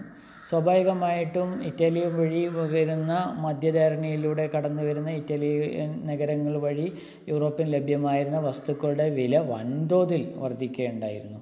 ഉദാഹരണത്തിന് കുരുമുളക് പോലുള്ള സാധനങ്ങൾ അല്ലെങ്കിൽ സിൽക്ക് പോലുള്ള സാധനങ്ങൾ. സ്വാഭാവികമായിട്ടും മറ്റ് യൂറോപ്യൻ രാജ്യങ്ങൾ അവർക്ക് നേരിട്ട് കിഴക്കൻ പ്രദേശങ്ങളിലേക്ക് ഒരു കപ്പൽ ഓട്ട മാർഗങ്ങൾ കണ്ടെത്തേണ്ടതിന്റെ ഇമ്പോർട്ടൻസ് ആണ് ജിയോഗ്രഫിക്കൽ എക്സ്പ്ലോറേഷനിലേക്ക് നയിച്ചത് എന്ന് വേണം നമ്മൾ മനസ്സിലാക്കാൻ. അതിന് പ്രധാനമായിട്ടും ഇതിനെ സഹായിച്ച ഒരു ഘടകം എന്ന് പറഞ്ഞാൽ പുതുതായി വർദ്ധിച്ചു വരുന്ന ദേശീയ രാഷ്ട്രത്തിന്റെ ഭാഗമായിട്ടുള്ള രാജാക്കന്മാരായിരുന്നു ഉണ്ടായിരുന്നു എന്ന് നമുക്ക് പറയാം. സ്വാഭാവികമായിട്ടും അവരുടെ അധികാരം രാഷ്ട്രീയപരമായിട്ട് അവർ അധികാരം അതിനെ സപ്പോർട്ട് ചെയ്യുന്ന മധ്യവർത്തികളായിട്ടുള്ള കച്ചവട സംഘങ്ങൾ. അപ്പോൾ അവർ പരസ്പരമുള്ള ഒരു കൊടുക്കൽ വാങ്ങലിന്റെ ഭാഗമായിട്ട് ഈ പുതിയ കപ്പലോട്ട സഞ്ചാരമാർഗങ്ങൾ കണ്ടെത്തുന്നതിനും കൃഷി ഈ കച്ചവടം വ്യാപിപ്പിക്കുന്നതിനും അഭിവൃദ്ധിപ്പെടുത്തുന്നതിനും തന്റെ രാജ്യത്തിന്റെ തന്നെ യശസ് ഉയർത്തുന്ന അതിലൂടെ യശസ് ഉയർത്തുന്നതിനും പുതിയ പ്രദേശങ്ങളിലേക്ക് ഓവർസീസ് എംപയറുകൾ രാഷ്ട്രാന്തര രാഷ്ട്രങ്ങൾ കെട്ടിപ്പടുക്കുന്നത് രാജ്യത്തിന്റെ അതിർത്തി ഭൂഖണ്ഡാന്തരങ്ങളിലേക്ക് കെട്ടിപ്പടുക്കുന്നതിന് ഇത്തരം നാഷണൽ മൊണാർക്കുകൾ മുന്നോട്ട് വന്നു എന്നാണ് മറ്റൊരു കാര്യം. സ്വാഭാവികമായിട്ടും ക്രിസ്ത്യാനിറ്റി മിഷണറി ആക്ടിവിറ്റീസ് ഇതിനകത്ത് ഒരിക്കലും മാറ്റിവെക്കപ്പെടാത്ത ഒരു കാരണമാണ്. മതവും ഇതിനകത്ത് വലിയൊരു ഭാഗധേയമായിട്ടുണ്ട് എന്ന് പറയാം. സ്വാഭാവികമായിട്ടും പുതിയ പ്രദേശങ്ങളിൽ നാടുകളിലേക്ക് തങ്ങളുടെ മതങ്ങളെ എത്തിക്കാനുള്ള മിഷണറി ആക്ടിവിറ്റീസിന്റെ കൂടി ഭാഗമായിരുന്നു ഇത്തരം ജിയോഗ്രഫിക്കൽ എക്സ്പ്ലോറേഷൻ എന്ന് പറയാം. ഇപ്പോൾ ഉദാഹരണത്തിന് അമേരിക്ക വിസ്പിച്ച് കണ്ടുപിടിച്ച പ്രദേശങ്ങളെ തന്നെ ന്യൂ ലാൻഡ് എന്ന് അദ്ദേഹം പേരിടുകയും അത് ക്രിസ്ത്യാനിറ്റിയുടെ തന്നെ ഒരു പുതിയ ഇടമായിട്ട് അത് പ്രഖ്യാപിക്കുകയും ചെയ്തു. ഇപ്പോൾ പ്യൂരിറ്റൻസ് വൻതോതിൽ അമേരിക്കയിലേക്ക് കുടിയേറ്റങ്ങൾ നടപ്പ് നടക്ക നടക്കുന്നുണ്ട്. ഈ പ്രൊട്ടസ്റ്റന്റ് റിഫർമേഷന്റെ ഭാഗമായിട്ട് ബ്രിട്ടനിൽ നിന്നൊക്കെ. സോ ഇതിനെ നമുക്ക് വളരെ ചുരുക്കി പറയുകയാണെങ്കിൽ മൂന്ന് ജികളാണ് പ്രധാനമായും ജിയോഗ്രഫിക്കൽ എക്സ്പ്ലോറേഷന് കാരണമായതെന്ന് പറയാം. ഒന്ന് ഗോൾഡ് എന്ന് പറയുന്ന സ്വർണമാണ് മറ്റൊന്ന് പറഞ്ഞ ഗോഡ് എന്ന് പറഞ്ഞ ദൈവമാണ്. മറ്റൊന്ന് ഗ്ലോറി എന്ന് പറയുന്ന രാജ്യത്തിന്റെ തന്നെ മഹത്വമാണ്. സോ ഈ ഇതിലേക്ക് നയിച്ച മറ്റൊരു രാഷ്ട്രീയക്കാരൻ നമ്മൾ മുന്നേ പറഞ്ഞ ഒട്ടോമൻ ടാക്സിന്റെ ഇടപെടലും മധ്യധാരണ വഴി അവരെ പിടിച്ചടക്കും കോൺസ്റ്റാനപ്പിൾ അവരെ കൈവശം വരികയും സ്വാഭാവികമായിട്ടും മറ്റ് രാജ്യങ്ങൾക്ക് യൂറോപ്യൻ രാജ്യങ്ങൾക്ക് ഇന്ത്യ ചൈന പോലുള്ള ഏഷ്യൻ രാജ്യങ്ങളുമായുള്ള സമ്പർക്കം നഷ്ടപ്പെടുകയും സ്വാഭാവികമായും കിഴക്കൻ പ്രദേശങ്ങളിലേക്ക് കപ്പലോട്ട മാർഗങ്ങൾ കണ്ടെത്തേണ്ടതിന്റെ ആവശ്യകത ഉടലെടുക്കുകയും ചെയ്തു എന്ന് പറയാം. നമ്മൾ ശാസ്ത്രീയപരമായ കുറേ ഘടകങ്ങൾ ഇതിന് ഉപോത്ബലകമായിട്ടുണ്ട് നമ്മൾ മുമ്പേ പറഞ്ഞിരുന്ന സയന്റിഫിക് അഡ്വാൻസ്മെന്റ് റിനൈൻസൻസിന്റെ ഭാഗമായിട്ട് അതിൽ പ്രധാനപ്പെട്ട രണ്ട് എക്യുപ്മെന്റൈൻസും മറീനേഴ്സ് കോമ്പാസും അതുപോലെ തന്നെ ആസ്ട്രോ ലാബും ഈ മറീനേഴ്സ് കോമ്പാസും ആസ്ട്രോ ലാബിന്റെയൊക്കെ കണ്ടെത്തലുകൾ കപ്പലോട്ടങ്ങൾക്ക് കൂടുതൽ സാധ്യത നൽകി കൃത്യമായിട്ട് ദിശ അറിയുന്ന ഒരു അവസ്ഥാവിശേഷം ഉണ്ടായി ഇപ്പം നമ്മളിപ്പോൾ ഒരു റിസ്റ്റ് വാച്ചിലോ ഒരു മൊബൈൽ ഫോണിലോ നമ്മുടെ കൈവശം കൊണ്ട് നടക്കുന്ന വടക്ക് നോക്കി യന്ത്രം അല്ലെങ്കിൽ അതിനേക്കാൾ വിപുലമായുള്ള റഡാറിന്റെ സഹായത്തോടു കൂടി സാറ്റലൈറ്റ് സംവിധാനത്തോട് കൂടിയിട്ടുള്ള സഞ്ചാരപാതങ്ങളെക്കുറിച്ചല്ല നമ്മൾ പറയുന്നത് മറിച്ച് ഈ ഇത്തരം സാങ്കേതികപരമായും ശാസ്ത്രീയപരമായും ഒരു കണ്ടെത്തലും ഇല്ലാത്ത ഇടത്ത് അസ്ട്രോ ലാബും മാരീനേഴ്സ് കോമ്പാസും നൽകിയിട്ടുള്ള ഒരു വലിയ വിപ്ലവകരമായ മാറ്റം കപ്പലോട്ടത്തിലുണ്ടായിരുന്നു. അതിനു മുമ്പ് നടുക്കടലിൽ പിന്നെ ദിശ അറിയുന്നതിന് ഇവർക്ക് സഹായിച്ചിരുന്നത് നക്ഷത്രങ്ങളുടെ ഉദയം സൂര്യന്റെ ഉദയം അസ്തമയം അതുപോലെ തന്നെ ചന്ദ്രൻ. ഇതൊക്കെയായിരുന്നു പ്രധാനമായിട്ടും ഇവരെ സഹായിച്ചിരുന്നത്. അപ്പോൾ സ്വാഭാവികമായിട്ടും ചക്രവാളത്തിനകത്ത് മറ്റൊരു ദിശാസൂചികയില്ലാതെ മാസങ്ങളോളം കറങ്ങേണ്ടി വരുന്ന ദിശയറിയാതെ കപ്പൽ ഉഴയുന്ന സ്വാഭാവികമായിട്ടും കരയറിയാതെ വിശപ്പ് കൊണ്ട് മനുഷ്യൻ മരിച്ചെടുങ്ങുന്ന അല്ലെങ്കിൽ വലിയ തിരമാലകളിലും കൊടുങ്കാറ്റുകളിലും പെട്ട് അറിയപ്പെടാത്ത ഇടങ്ങളിലേക്ക് ഈ പിന്നെ ദ്വീപുകളിലേക്കൊക്കെ പോയി കപ്പൽ തകർച്ച സംഭവിക്കുന്ന സ്ഥിതിവിശേഷത്തിൽ നിന്ന് കൃത്യമായ ദിശയിലൂടെ കൃത്യമായ നീക്കത്തിലൂടെ കിഴക്കിലേക്കും പടിഞ്ഞാറിലേക്കൊക്കെയുള്ള സഞ്ചാരം സാധ്യമാക്കുകയും അത് ഈ കപ്പലോട്ടത്തിന് സഹായകമാവുകയും ചെയ്തു എന്ന് വേണം നമ്മൾ മനസ്സിലാക്കാൻ. സോ നമ്മൾ പ്രധാനമായിട്ടും ഈ ജിയോഗ്രഫിക്കൽ എക്സ്പ്ലോറേഷനെ മുന്നിട്ട് നിന്ന രണ്ട് രാജ്യങ്ങളാണുള്ളത്. ആദ്യമായിട്ട് പോർച്ചുഗലാണ് മുന്നോട്ട് നിന്നത് എന്ന് പറയാം. എന്തുകൊണ്ട് പോർച്ചുഗൽ? ഇപ്പോൾ ഇറ്റലിയിൽ റിനൈൻസൻസ് എന്ന് പറഞ്ഞപ്പോൾ ജിയോഗ്രഫിക്കൽ എക്സ്പ്ലോറേഷൻ എന്തുകൊണ്ട് പോർച്ചുഗൽ എന്നുള്ളൊരു ചോദ്യം വരുന്നുണ്ട്. പ്രധാനമായിട്ടും അവിടുത്തെ രാജാവാണ് ഇതിനകത്ത് വലിയൊരു ഘടകമായിട്ട് വരുന്നത്. പ്രിൻസ് ഹെൻറി എന്നാണ് അദ്ദേഹത്തിന്റെ പേര്. അദ്ദേഹത്തിന് ഹെൻറി ദ നാവിഗേറ്റർ എന്ന് പറയുന്നത്. അദ്ദേഹം ഒരിക്കലും ഒരു കപ്പിത്താനോ കപ്പലോട്ടക്കാരനോ അല്ല. പക്ഷേ അദ്ദേഹം നടത്തിയിട്ടുള്ള വിപ്ലവാത്മകപരമായിട്ടുള്ള കാര്യങ്ങളിലൂടെ ഈ ജോഗ്രഫിക്കൽ എക്സ്പ്ലോറേഷനിൽ വലിയ മാറ്റങ്ങൾ പരിവർത്തനങ്ങൾ സാധ്യമായി എന്നാണ് പറയുന്നത്. അദ്ദേഹം ശാസ്ത്രീയപരമായും വളരെ പിന്നെ എന്താ പറയുക കൃത്യമായിട്ടുള്ള ഒരു കപ്പലോട്ട സംവിധാനം ഉണ്ടാക്കുന്നതിന് വേണ്ടി സ്കൂളുകൾ സ്ഥാപിച്ചു എന്നുള്ളതാണ്. സ്വാഭാവികമായിട്ട് നാവിഗേറ്റേഴ്സിനെ ട്രെയിൻ ചെയ്തെടുക്കുന്നതിന് വേണ്ടി സൈലേഴ്സിന് വേണ്ടിയിട്ട് അദ്ദേഹം ആയിരത്തി നാനൂറ്റി പത്തൊമ്പതിൽ സ്കൂളുകൾ സ്ഥാപിച്ചു എന്നാണ് പറയുന്നത്. നിങ്ങൾക്കറിയാം ആയിരത്തി നാനൂറ്റി പത്തൊമ്പതിൽ നിന്ന് ഒരു അറുപത് എൺപത് വർഷം കഴിയുന്നതോടുകൂടി അറുപത് വർഷം കഴിയുന്നതോടുകൂടി വാസ്കോഡ ഗാമയെ പോലുള്ള ആൾക്കാർ കിഴക്കൻ പ്രദേശങ്ങളിലേക്ക് നമ്മുടെ കാലിക്കറ്റ് വഴി എത്തിച്ചേരുകയുണ്ടായി എന്നുള്ളതാണ്. അപ്പോൾ അദ്ദേഹം ആ കാലഘട്ടത്തിന് മുന്നേ സഞ്ചരിക്കുകയും തന്റെ പ്രവർത്തന ഫലമായിട്ട് അദ്ദേഹം സാങ്കേതിക വിദ്യയിൽ കപ്പലുകൾ അന്ന് കപ്പലുകൾ നേരിട്ടൊരു വലിയ ദീർഘദൂര യാത്രകൾക്കും പെട്ടെന്നുള്ള നീക്കങ്ങൾക്കും കപ്പലുകളുടെ സാങ്കേതികവിദ്യ വളരെ പരിമിതമായിരുന്നു. അപ്പോൾ അവർ കപ്പലുകളുടെ സാങ്കേതിക വിദ്യ കൂടുതൽ കാര്യക്ഷമമായി വികസിപ്പിച്ചു. അതുപ്രകാരം അവർക്ക് പിന്നെ കപ്പൽ തകർച്ച ഒഴിവാക്കുന്നതിനും ദീർഘദൂര യാത്രകൾ നടപ്പിലാക്കുന്നതിനും സാധ്യമായി. അതേപോലെ ഇവർ സൈലേഴ്സിനെ ട്രെയിൻ ചെയ്തെടുക്കുക മാത്രമല്ല അവർ പകരം മാപ്പുകൾ നിർമ്മിക്കുന്നതിന് അതുപോലെ തന്നെ പുതിയ എന്താ പറയുക കണ്ടെത്തലുകളെ ഈ നാവിഗേഷണൽ മേഖലയിലേക്ക് കൊണ്ടുവരുന്നതിനൊക്കെ അദ്ദേഹത്തിന് സാധിച്ചു എന്നാണ് പറയുന്നത്. സ്വാഭാവികമായിട്ടും ഈ പ്രിൻസ് ഹെൻറിയുടെ ഈ ഒരു ഇടപെടൽ പോർച്ചുഗലിനെ കപ്പലോട്ട മത്സരത്തിൽ അല്ലെങ്കിൽ കപ്പൽ സഞ്ചാരമാർഗം കണ്ടെത്താനുള്ള യൂറോപ്പിന്റെ ആകെയുള്ള ഈ ഒരു വലിയ മത്സരത്തിൽ മുൻപന്തിയിൽ നിൽക്കാൻ കഴിഞ്ഞു എന്നുള്ളതാണ്. മറ്റൊരു പ്രധാന വ്യക്തിത്വം കിങ് ജോൺ സെക്കൻഡാണ് അദ്ദേഹം നാവിഗേറ്റേഴ്സിന് വലിയ സഹായ സഹകരണങ്ങൾ നൽകിയിരുന്നു എന്നാണ് പറയുന്നത്. അദ്ദേഹം ഇന്ത്യയിലേക്ക് ഒരു കപ്പൽ മാർഗം കണ്ടെത്തുന്നതിന് വേണ്ടിയിട്ടുള്ള അകമഴിഞ്ഞ സഹായങ്ങൾ നൽകിയിരുന്നു സാമ്പത്തികപരമായും. അതുപോലെ തന്നെ ഇതിന്റെ ഭാഗമായി ആദ്യമായി ഒരു ആഫ്രിക്കയുടെ സദേൺ ട്രിപ്പിൽ പോയി പിന്നെ എന്താ പറയുക തെക്കൻ ഭാഗങ്ങളിൽ പോയി തൊട്ട് വന്ന ഒരു വ്യക്തിയാണ് ബർത്തലോമിയ ഡയസ്. അദ്ദേഹത്തിന് അപ്പുറത്തേക്ക് അതിന് ആ സദേൺ ട്രിപ്പിന് അദ്ദേഹം നൽകിയിട്ടുള്ള പേര് cape of cape of storms എന്നായിരുന്നു. കൊടുങ്കാറ്റുകളുടെ ഭാഗം എന്നാണ്. അപ്പോൾ ഈ അറ്റ്ലാന്റിക് ഓഷ്യൻ പസഫിക് ഓഷ്യനെയൊക്കെ സമ്മേളിക്കുന്ന ഈ പ്രദേശത്ത് വൻതോതിലുള്ള കൊടുങ്കാറ്റുകളും വൻതോതിലുള്ള കടൽ വളരെ പ്രക്ഷുബ്ധമായിരുന്നു എന്നാണ്.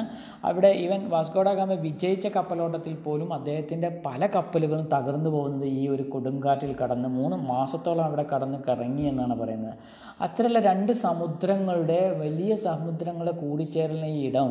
സ്വാഭാവികമായിട്ടും ബർത്തലോമിയോ ഡേംസിനെ സംബന്ധിച്ചോളം ഒരു ഇരുളടന്നെ ഭാഗമാണ് അതിനപ്പുറത്തേക്ക് ഈ ആഫ്രിക്കൻ തീരങ്ങളെ എക്സ്പ്ലോർ ചെയ്യാൻ യൂറോപ്പിന് സാധ്യമാകാത്ത ഒരവസ്ഥ വിശേഷം ഉണ്ടായി സ്വാഭാവികമായിട്ടും ഇദ്ദേഹം ആയിരത്തി നാനൂറ്റി എൺപത്തി എട്ടിൽ ഈ ആഫ്രിക്കയുടെ തെക്കേ മുനമ്പിൽ തൊട്ട് തിരിച്ചു വന്നു. അദ്ദേഹം അതിന് കേപ്പ് ഓഫ് സ്റ്റോംസ് എന്നാണ് പറയുന്നത്. പക്ഷേ രാജാവ് ഒരു നല്ല മോട്ടിവേറ്റർ ആയിരുന്നു. അദ്ദേഹം നല്ല ഒരു എന്താ പറയുക സപ്പോർട്ട് നൽകുന്ന ആളായിരുന്നു. അദ്ദേഹം ആ കേപ്പ് ഓഫ് ഗുഡ് സ്റ്റോംസ് എന്നുള്ളതിന്റെ പേര് കേപ്പ് ഓഫ് ഗുഡ് ഹോപ്പ് എന്നാണ്. പ്രതീക്ഷാ മുനമ്പ് എന്നാക്കി മാറ്റി. ആ പ്രതീക്ഷാ മുനമ്പ് മറികടന്നുകൊണ്ടാണ് വാസ്കോഡാഗാമ പിൽക്കാലത്ത് ഇന്ത്യയിലേക്ക് ആദ്യമായിട്ടൊരു മൊറോക്കൻ അറബി മെർച്ചന്റിന്റെ സഹായത്തോടുകൂടി കൂടി കാലിക്കറ്റിലേക്ക് ഒരു കപ്പൽ മാർഗം കണ്ടെത്തുന്നത് എന്നാണ് വാസ്തവം. ആയിരത്തി നാനൂറ്റി തൊണ്ണൂറ്റി എട്ടിലാണ് സംഭവിച്ചത്. അദ്ദേഹം കാലിക്കറ്റിലെത്തിയത്. ഇത് ചരിത്രത്തിന്റെ ഭാഗമാണ് എന്നുള്ളത് നിങ്ങൾക്കറിയാം. അതിനുശേഷം രണ്ട് വർഷത്തിന് ശേഷം കബ്രാൾ വരുന്നു.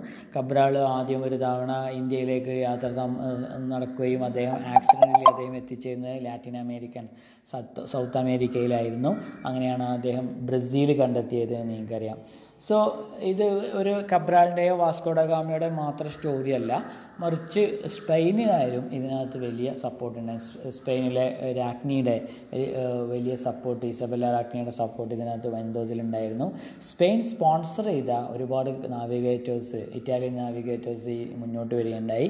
ആയിരത്തി നാനൂറ്റി തൊണ്ണൂറ്റി രണ്ടിൽ ക്രിസ്റ്റഫർ കൊളംബസിനെ പ്രൊമോട്ട് ചെയ്തത് സ്പെയിനുകാരാണ്. അതിന്റെ എല്ലാ യാത്രയ്ക്ക് വേണ്ട എല്ലാ ചിലവും വഹിച്ചത് സ്പെയിൻകാരാണ്. അവരുടെ ലക്ഷ്യവും ഇന്ത്യയിലേക്ക് ഏഷ്യയിലേക്ക് ഒരു കപ്പൽ പിന്നെ സഞ്ചാരപാത കണ്ടെത്തുക എന്നുള്ളതായിരുന്നു.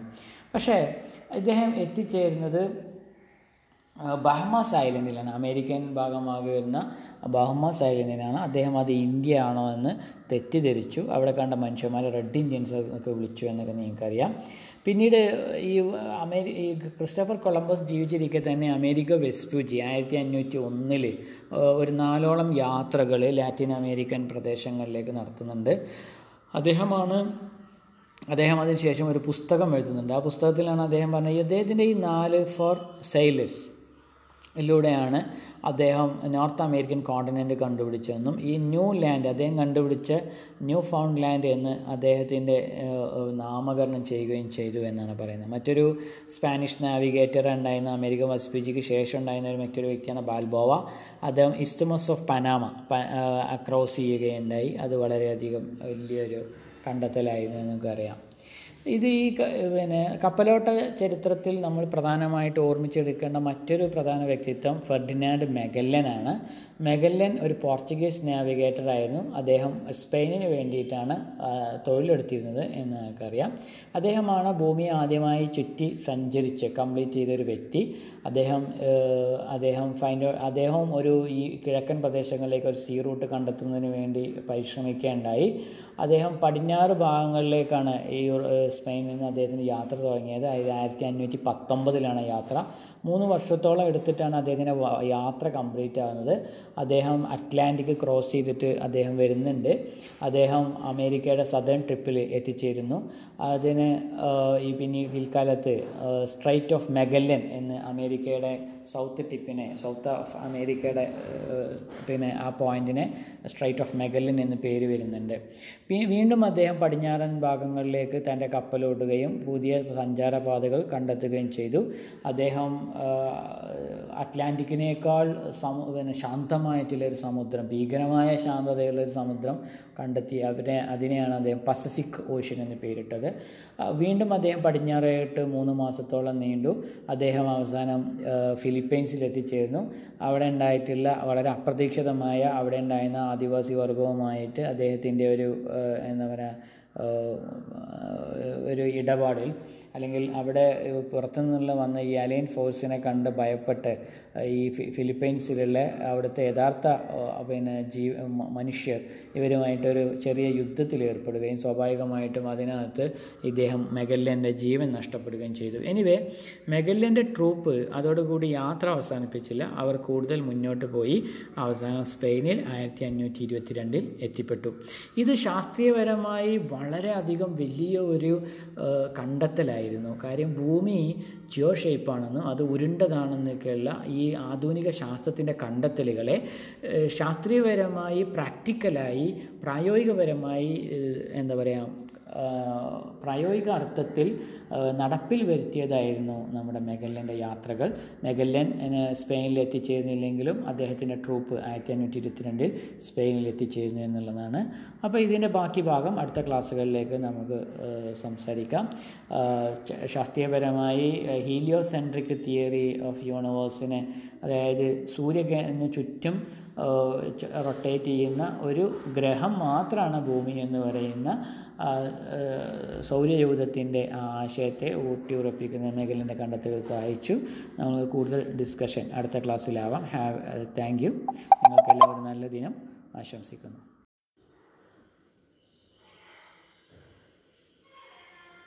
Hello hello good morning dear students നമ്മൾ ഇതുവരെ ചർച്ച ചെയ്തുകൊണ്ടിരുന്ന ഒരു വിഷയം സയൻസുമായിട്ട് ബന്ധപ്പെട്ടതായിരുന്നു. ഇന്ന് അതിന്റെ നോട്ടുകൾ ഇന്നലെ നമ്മൾ ഷെയർ ചെയ്തിട്ടുണ്ടായിരുന്നു. സയനിസം ചർച്ച ചെയ്തപ്പോൾ ജൂത ദേശീയത എന്ന് പത്തൊമ്പതാം നൂറ്റാണ്ടിന്റെ അവസാന പാദങ്ങളിൽ ശക്തിപ്പെടുകയും അത് ലോകത്തിന്റെ മറ്റു ഭാഗങ്ങളിലേക്ക് യൂറോപ്പിൽ ശക്തിപ്പെടുകയും ലോകത്തിന്റെ മറ്റു ഭാഗങ്ങളിലേക്ക് എത്തിപ്പെടുകയും ചെയ്തു എന്നൊക്കെ കഴിഞ്ഞ ക്ലാസ്സിൽ ഞാൻ പറഞ്ഞിരുന്നു. അവരുടെ ഏറ്റവും വലിയൊരു ആഗ്രഹം ഒന്നാം നൂറ്റാണ്ടിൽ റോമൻകാരുടെ അധിനിവേശത്തോടു കൂടി ഫലസ്തീൻ നഷ്ടപ്പെട്ട ജൂതവിശ്വാസികളുടെ ഏറ്റവും വലിയ ആഗ്രഹം അടുത്ത വർഷം ഫലസ്തീൻ എന്ന് പറയുന്നതായിരുന്നു. അവരുടെ ദേശീയ പ്രസ്ഥാനത്തിന്റെ തന്നെ ഭാഗമായിരുന്നു. രണ്ട് പ്രമുഖ വ്യക്തികളെ നമ്മളതിൽ ഓർമ്മിച്ചെടുത്തിരുന്നു. ഒരാളുടെ പേര് മോസസ് ഹെസ് എന്ന് പറയുന്ന ഒരാളായിരുന്നു. അദ്ദേഹമാണ് ജൂതദേശീയത ആദ്യമായിട്ട് മുന്നോട്ട് മുന്നോട്ട് വച്ചത്. അദ്ദേഹം ഒരു ബുദ്ധിജീവിയും പ്രസാധകനൊക്കെ ആയിരുന്നു. അദ്ദേഹത്തിന്റെ പുസ്തകമായിരുന്നു റോം ആൻഡ് ജെറൂസലേം എന്ന് പറയുന്ന പുസ്തകം. ആയിരത്തി എണ്ണൂറ്റി അറുപത്തി രണ്ടിലാണ് അത് പബ്ലിഷ് ചെയ്തത്. മറ്റൊരു പ്രധാന വ്യക്തി റഷ്യക്കാരനായിട്ടുള്ള ജൂത ഫിസിഷ്യനായിട്ടുള്ള ഡോക്ടറായിരുന്ന ലിയോ ഫിൻസ്കർ. അദ്ദേഹത്തിന്റെ പുസ്തകമായിരുന്നു ഓട്ടോ എമാൻസിപ്പേഷൻ. അത് ആയിരത്തി എണ്ണൂറ്റി തൊണ്ണൂറ്റി ഒന്നിലാണ് പബ്ലിഷ് ചെയ്തത് ഈ പുസ്തകം. ഈ വർക്കുകളിലൂടെയൊക്കെ ജൂതന്മാർക്ക് സ്വന്തമായി ഒരു ദേശീയത ഒരു ദേശ രാഷ്ട്രം നിർമ്മിക്കേണ്ടതുണ്ട്. ഇരുപത് നൂറ്റാണ്ടിന്റെ ഇരുപതാം നൂറ്റാണ്ടിൽ ലോകത്ത് ആകമാനം ദേശരാഷ്ട്രവാദങ്ങൾ മുന്നോട്ട് വന്നപ്പോൾ ജൂതന്മാരും അവരുടേതായിട്ടുള്ള ഒരു രാഷ്ട്രത്തിന് വേണ്ടി നിലകൊണ്ടു എന്നൊക്കെയാണ് നമ്മൾ കഴിഞ്ഞ ക്ലാസ്സിൽ സംസാരിച്ചത്. അതിന്റെ ഭാഗമായിട്ട് ലോകത്തിലെ തന്നെ ഏറ്റവും കൂടുതൽ പ്രോസിക്യൂഷൻ നടന്ന ജൂതന്മാരെ ആട്ടിയോടിക്കപ്പെടുകയും അതുപോലെ തന്നെ ജൂതന്മാരെ ഏറ്റവും കൂടുതൽ അകറ്റുകയും സമൂഹത്തിൽ ഒറ്റപ്പെടുത്തുകയൊക്കെ ചെയ്തതിൽ ഏറ്റവും കൂടുതൽ ക്രൂര കൊലപാതകങ്ങൾക്ക് കാരണമായത് റഷ്യയിലായിരുന്നു. അതുകൊണ്ട് തന്നെ റഷ്യയിൽ തന്നെയാണ് ഇത്തരത്തിലുള്ള മൂവ്മെന്റുകൾ ദേശീയ ജൂത ദേശരാഷ്ട്ര നിർമ്മിതിക്കുള്ള മൂവ്മെന്റുകൾ ഉണ്ടായത് എന്നാണ് നമ്മൾ കഴിഞ്ഞ ക്ലാസ്സിൽ സംസാരിച്ചത്. ലോവേഴ്സ് ഓഫ് സിയോൺ എന്ന് പറയുന്ന ഒരു ഓർഗനൈസേഷൻ ആയിരത്തി എണ്ണൂറ്റി എൺപതുകളിൽ തന്നെ റഷ്യയിൽ രൂപീകരിക്കപ്പെട്ടിരുന്നു എന്ന് പറഞ്ഞാണ് ആ ചർച്ച അവസാനിച്ചത്. മറ്റൊരു പ്രധാന വ്യക്തിത്വം തിയോഡർ ഹെർസലായിരുന്നു ഇന്നലെ നമ്മൾ തിയോഡർ ഹെർസലിന്റെ നോട്ട് ഷെയർ ചെയ്തിരുന്നു. അദ്ദേഹത്തെ നമുക്ക് ഫാദർ ഓഫ് ജൂയിഷ് നാഷണലിസം എന്ന് വേണമെങ്കിൽ പറയാം. അദ്ദേഹം ഒരു ജൂത കുടുംബത്തിൽ മധ്യവർത്തികളായിട്ടുള്ള ജൂത കുടുംബത്തിൽ ജനിച്ച നിയമവിദ്യാഭ്യാസം നേടിയ യൂണിവേഴ്സിറ്റി വിയന്നയിലായിരുന്നു അദ്ദേഹത്തിന്റെ പഠനം. വിയന്ന കേന്ദ്രീകരിച്ച് ഒരു ന്യൂസ് പേപ്പറിന്റെ കറസ്പോണ്ടന്റായി ജോലിയിരിക്കെ ജോലി ചെയ്യുകയായിരുന്നു അദ്ദേഹം. അദ്ദേഹം സിദ്ധമായിട്ടുള്ള ദ ജൂയിഷ് സ്റ്റേറ്റ് എന്ന് പറയുന്ന പുസ്തകത്തിന്റെ ഓതറാണ്. ആയിരത്തി എണ്ണൂറ്റി തൊണ്ണൂറ്റി ആറിലാണ് ഇത് പബ്ലിഷ് ചെയ്തത്. ഈ പുസ്തകത്തിലൂടെയാണ് യഥാർത്ഥത്തിൽ ജൂതദേശീയതയുടെ സയനിസത്തിന്റെ അതിന്റെ രാഷ്ട്രീയത്തിന്റെ അല്ലെങ്കിൽ അതിന്റെ ദേശീയബോധത്തിന്റെയൊക്കെ അടിസ്ഥാനം എന്ന് പറയുന്നത് ഈ ദ ജൂയിഷ് സ്റ്റേറ്റ് എന്ന് പറയുന്ന പുസ്തകമാണ്. അദ്ദേഹത്തെ സംബന്ധിച്ചോളം ജൂതന്മാർ സ്വന്തമായിട്ട് ഒരു ദേശരാഷ്ട്രം നിർമ്മിക്കേണ്ടതുണ്ട്. ജൂതന്മാർക്ക് സ്വന്തമായിട്ടൊരു രാഷ്ട്രീയ എന്താ പറയുക കേദാരം ഇല്ലാതായി പോയിരിക്കുന്നു. അത് ഉണ്ടാകുന്നതോടുകൂടി മാത്രമേ ഉള്ളൂ ജൂതന്മാർ അവരുടേതായിട്ടുള്ള ഒരു ഇടം ഉണ്ടാകുന്നതോടുകൂടി മാത്രമേ ഉള്ളൂ ജൂത എമാൻസിപ്പേഷൻ സാധ്യമാവുകയുള്ളൂ എന്നാണ് അദ്ദേഹം മുന്നോട്ട് വെച്ചത്. ഹെർസൽ ഒരു നല്ല കഴിവിട്ട ഒരു ഓർഗനൈസറായിരുന്നു സംഘാടകനായിരുന്നു നല്ലൊരു ക്യാമ്പയിനറായിരുന്നു അതുകൊണ്ട് തന്നെ സയനിസ്റ്റ് ഗ്രൂപ്പുകളുടെ ആശയങ്ങളെ മറ്റുള്ളിലേക്ക് എത്തിക്കുന്നതിന് അദ്ദേഹത്തിന്റെ പ്രവർത്തനങ്ങൾ വളരെ സാധ്യമായി. അദ്ദേഹത്തെ രാഷ്ട്രീയ സയനിസത്തിന്റെ രാഷ്ട്രീയ ജൂതരാഷ്ട്രവാദത്തിന്റെ പിതാവായിട്ടാണ് കൺസിഡർ ചെയ്യുന്നത്. അദ്ദേഹം ഒരിക്കൽ പറയുണ്ടായി let the sovereignty be granted to us our sovereignty as over a portion of the globe large enough to satisfies the rightful requirements of a nation and the rest we shall arrange ourselves ഭൂമിയിലെ ഈ ഗ്ലോബിലെ എവിടെയെങ്കിലും ഒരു കൊച്ചു ഇടം ഞങ്ങൾക്കായിട്ട് നിങ്ങൾ അനുവദിച്ചു നൽകൂ. ഒരു ഒരു കൊച്ചു ഇടം. അത് മാത്രം മതി. അത് ഞങ്ങളെ സംതൃപ്തരാക്കും. ബാക്കി ഒരു രാഷ്ട്രമാക്കി മാറ്റുന്നത് അതിന്റെ മറ്റ് പ്രവർത്തനങ്ങളിലൊക്കെ ഞങ്ങൾ ആയിക്കൊള്ളാം. ഒരു ഇടം മാത്രമാണ് ഞങ്ങൾക്ക് ഈ ഗ്ലോബിൽ ആവശ്യമെന്ന് അദ്ദേഹം പറയണ്ടായി അതുപ്രകാരം ജൂയിഷ് പ്രോബ്ലം ഇദ്ദേഹത്തെ സംബന്ധിച്ചിടത്തോളം ജൂയിഷ് പ്രോബ്ലം എന്ന് പറയുന്നത് ഒരു മതപരമായ പ്രശ്നമായിരുന്നില്ല. അതൊരു അതൊരു സാമൂഹിക പ്രശ്നമായിരുന്നില്ല. അദ്ദേഹത്തെ സംബന്ധിച്ചോളം അതൊരു ദേശരാഷ്ട്രത്തിന്റെ പ്രശ്നമായിരുന്നു എന്നാണ് പറയുന്നത്. ജൂതന്മാർ ഒരു രാഷ്ട്രമാണ്. പക്ഷേ അവർക്ക് സ്വന്തമായിട്ട് ഒരു ഭൂമികയില്ലാത്ത സ്വന്തമായി ഒരു ഭൂമി ഇല്ലാത്ത ഒരു രാഷ്ട്രമാണ് ജൂതന്മാർ എന്നാണ് അദ്ദേഹം മുന്നോട്ട് വെച്ച മറ്റൊരു കാര്യം. The Jews were a nation without land ഭൂമിയില്ലാത്ത ഒരു ദേശവാദികളാണ് ജൂതന്മാർ. സോ അവർക്ക് ഒരു പ്രദേശം ഒരു ടെറിട്ടറി നൽകുക എന്നുള്ളതാണ് ഈ ജൂതരാഷ്ട്രവാദത്തിന്റെ ഇദ്ദേഹം മുന്നോട്ട് വെച്ച ഒരു ആശയം. The Jewish state had an electrifying effect on the European Jews ഇത് വളരെ കാന്തികപരമായ അല്ലെങ്കിൽ വളരെ സർഗാത്മകമായ ഒരു വലിയ മാറ്റം ഈ പുസ്തകം യൂറോപ്പിലാകെ ഉണ്ടായി.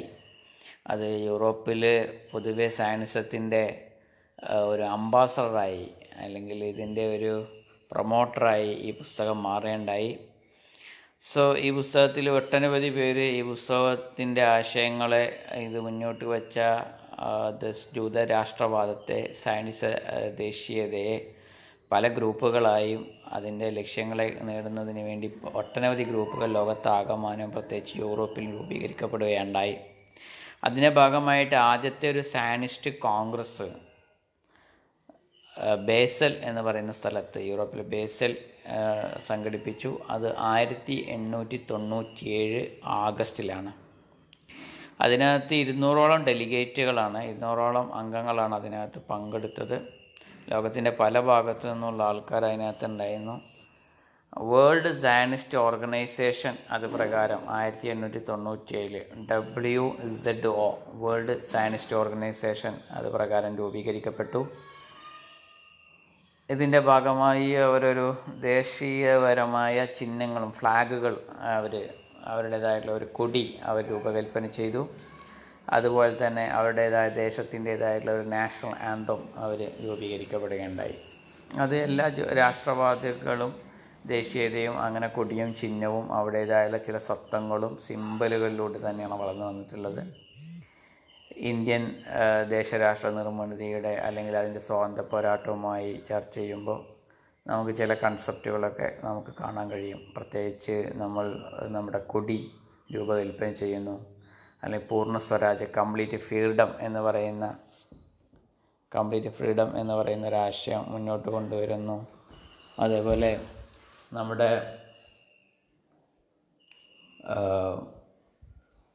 സ്വന്തമായിട്ടുള്ള ചില സിമ്പലുകളും സൈനുകളൊക്കെ നമ്മൾ രാഷ്ട്രം എന്ന നിലയിൽ നമ്മൾ രൂപീകരിക്കപ്പെടുന്നതിന് മുമ്പേ ഉണ്ടാക്കിയെടുത്തിരുന്നു എന്നാണ് പറഞ്ഞു വരുന്നത്. സോ അങ്ങനെ ജൂതന്മാരുടെ സ്വന്തമായ ഫ്ലാഗും ദേശീയ ഗാനവും എല്ലാം അവർ രചിക്കുകയുണ്ടായി. ബേസൽ പ്രോഗ്രാം എന്നാണ് കോൺഗ്രസ് മുന്നോട്ട് വെച്ച ആശയഗതികളെ പൊതുവെ അറിയപ്പെടുന്നത്. ബേസൽ പ്രോഗ്രാം പൊതുവായുള്ള ജൂത രാഷ്ട്ര ലക്ഷ്യങ്ങളിൽ അക്കമിട്ട് അവരുടെ ചില ലക്ഷ്യങ്ങൾ പറയുന്നുണ്ട്. ഒന്നാമതായിട്ട് പറയുന്നത് ഫലസ്തീൻ ജൂതന്മാർക്ക് പിന്നെ നിയമപ്രകാരം അംഗീകരിക്കുന്ന ഒരു ഇടമാക്കി നൽകുക. ജൂതന്മാരുടെ ഈ ഇടമായി ഫലസ്തീൻ അംഗീകരിക്കുക എന്നുള്ളതാണ്. To attain this objective the congress divide decide to promote Jewish migration and Palestine ഫലസ്തീനിലേക്കുള്ള ജൂത കുടിയേറ്റം പ്രോത്സാഹിപ്പിക്കുന്നതിന് ജൂതരാഷ്ട്ര നിർമ്മത്തിന് പ്രോത്സാഹിപ്പിക്കുന്നതിന് പിന്നെ പ്രൊമോട്ട് ചെയ്യുക എന്നുള്ളതാണ് മറ്റൊരു കാര്യം. അതേപോലെ തന്നെ ജൂതന്മാരുടെ ഫലസ്തീനിലെ കുടിയേറ്റം ശക്തിപ്പെടുത്തുക കോളനൈസേഷനുകൾ ശക്തിപ്പെടുത്തുക. അതുപോലെ തന്നെ അവർക്ക് സാധ്യമായിട്ടുള്ള സാങ്കേതിക സഹായങ്ങൾ ഇൻഡസ്ട്രിയൽ വർക്കേഴ്സൊക്കെ അങ്ങോട്ട് കുടിയേറുക എന്നൊക്കെയായിരുന്നു ഒരു ലക്ഷ്യം. അതുപോലെ തന്നെ കാർഷിക മേഖലയും വ്യാവസായിക മേഖലയിലേക്ക് കൂടുതൽ കോളനൈസേഷൻ പ്രൊമോട്ട് ചെയ്യുക എന്നുള്ളത് അതുപോലെ തന്നെ congress decide to unite all Jews scattered in different countries. ലോകത്തുള്ള ആകമാനമുള്ള എല്ലാ ജൂതന്മാരെയും ഒരുമിക്കുന്നതിന് വേണ്ടി അവർ ചർച്ച ചെയ്തു. To encourage Jewish nationalist settlement ജൂതദേശ സെറ്റിൽമെന്റിനെ അല്ലെങ്കിൽ ഈ കുടിയേറ്റത്തെ കൂടുതൽ കൂടുതൽ ശക്തിപ്പെടുത്തുക ത്വരിതപ്പെടുത്തുക. മറ്റ് രാജ്യങ്ങൾ ഈ ഒരു കുടിയേറ്റത്തെ സപ്പോർട്ട് ചെയ്യുന്ന വിധത്തിലുള്ള അവരുടെ അവരുടെ സപ്പോർട്ട് നേടിയെടുക്കുന്നതിനുള്ള പ്രവർത്തനങ്ങൾ അഭിരമിക്കുക എന്നൊക്കെയായിരുന്നു പ്രധാനമായിട്ടും ബേസിൽ പ്രോഗ്രാം എന്ന് പറയുന്ന ആദ്യത്തെ ജൂത ദേശീയ മീറ്റിങ്ങിലെ മുന്നോട്ട് വെച്ച ആശയങ്ങൾ. Since the days of Roman congress small numbers of Jews have lived in Palestine when Napoleon invaded the country there were only five thousand Jews in Palestine That means 1798 to 1891. റോമക്കാരുടെ ആക്രമണത്തിന് ശേഷം വളരെ കുറഞ്ഞ ജൂതന്മാർ മാത്രമേ ഉണ്ടായിരുന്നുള്ളൂ ഫലസ്തീൻ പ്രദേശത്ത്. ആയിരത്തി എഴുന്നൂറ്റി തൊണ്ണൂറ്റി എട്ട് ഫ്രഞ്ച് ചക്രവർത്തി നെപ്പോളിയന്റെ ആക്രമണ കാലഘട്ടത്തിൽ അവിടെ ഉണ്ടായിരുന്ന ജൂതന്മാരുടെ എണ്ണം വെറും അയ്യായിരം മാത്രമായിരുന്നു. മിഡിൽ ഈസ്റ്റിൽ പത്തൊമ്പതാം നൂറ്റാണ്ടിൽ അവിടെ എണ്ണം വളരെ കുറവായിരുന്നു. പിന്നീട് ഈ ബേസിൽ പ്രോഗ്രാമിന്റെ ഭാഗമായി ആയിരത്തി തൊള്ളായിരത്തി പതിനാലോട് കൂടി ആറ് ലക്ഷത്തോളം വരുന്ന ഇതേ കാലഘട്ടത്തിൽ ആറ് ലക്ഷത്തോളം വരുന്ന മുസ്ലിങ്ങൾ അറബ് മുസ്ലിങ്ങൾ ഫലസ്തീനിൽ ഉണ്ടായിരുന്നു. അന്ന് ഇവരുടെ എണ്ണം വെറും അയ്യായിരം മാത്രമായിരുന്നു. ഈ ഇവിടെ ഉണ്ടായിരുന്ന അറബികളുടെ ഒരു പോരായ്മ ഒരു ജൂതരാഷ്ട്ര നിർമ്മിതിയിൽ ജൂതന്മാരെ വളരെ സഹായിച്ചു. കാരണം ഒരു ദേശീയ ബോധമില്ലാത്ത കുറേ അറബികളായിരുന്നു അവിടെ ഉണ്ടായിരുന്നത് സ്വാഭാവികമായിട്ടും അവരവരുടെ പ്രദേശങ്ങളും കൃഷിയിടങ്ങളൊക്കെ നല്ല മികച്ച വിലക്ക് ജൂതന്മാർക്ക് വിറ്റഴിക്കുന്നതിന് തയ്യാറായി എന്നുള്ളതും ഇതിന്റെ ഒരു ഒരു ഒരു പ്രശ്നമായിട്ട് നമുക്ക് കാണണം. ഈ കാലഘട്ടത്തിൽ അറബികളും ജൂതന്മാരും നല്ല ബന്ധമായിരുന്നു ഉണ്ടായിരുന്നത്. നല്ല ഫ്രണ്ട്ലി റിലേഷൻഷിപ്പാണ് ഉണ്ടായിരുന്നത്. അവർ തമ്മിൽ യാതൊരു ഫൈറ്റിനും സാധ്യത ഉണ്ടായിരുന്നില്ല. ഫസ്റ്റ് വേൾഡ് വാർ ആകുന്നത് വരെ ഈ ഒരു നില തുടർന്നു എന്നാണ് പറയാനുള്ളത്. ഈ ബേസൽ മിഷന് ശേഷം തിയോഡർ ഹേസൽ ഒട്ടോമൻ സുൽത്താനായ അബ്ദുൽ ഹമീദിനെ അതുപോലെ തന്നെ ജർമ്മൻ റൂളറായുള്ള വില്യം സെക്കൻഡിനെയൊക്കെ മീറ്റ് ചെയ്യേണ്ടായി. ഇവരുടെ ഈ ആവശ്യങ്ങൾ മുന്നോട്ട് വെച്ചുകൊണ്ട്. അതുപോലെ ഒട്ടോമൻ സുൽത്താൻമാരും ജർമ്മൻ ഗവൺമെന്റ്സ് ഈ ഒരു ആശയത്തെ അംഗീകരിച്ചില്ല എന്നുള്ളതാണ് വാസ്തവം. ആയിരത്തി തൊള്ളായിരത്തി നാലോടുകൂടി ഇദ്ദേഹത്തിന്റെ വിയോഗം സംഭവിക്കുന്നു. എനിവേ സയണിസം എന്ന് പറയുന്ന ജൂതരാഷ്ട്രവാദം എന്ന് പറയുന്ന ഒരാശയത്തെ ജനങ്ങളിലേക്ക് എത്തിക്കുന്നതിന് ഒരു നല്ല സംഘാടകനായിരുന്ന ചിന്തകനായിരുന്ന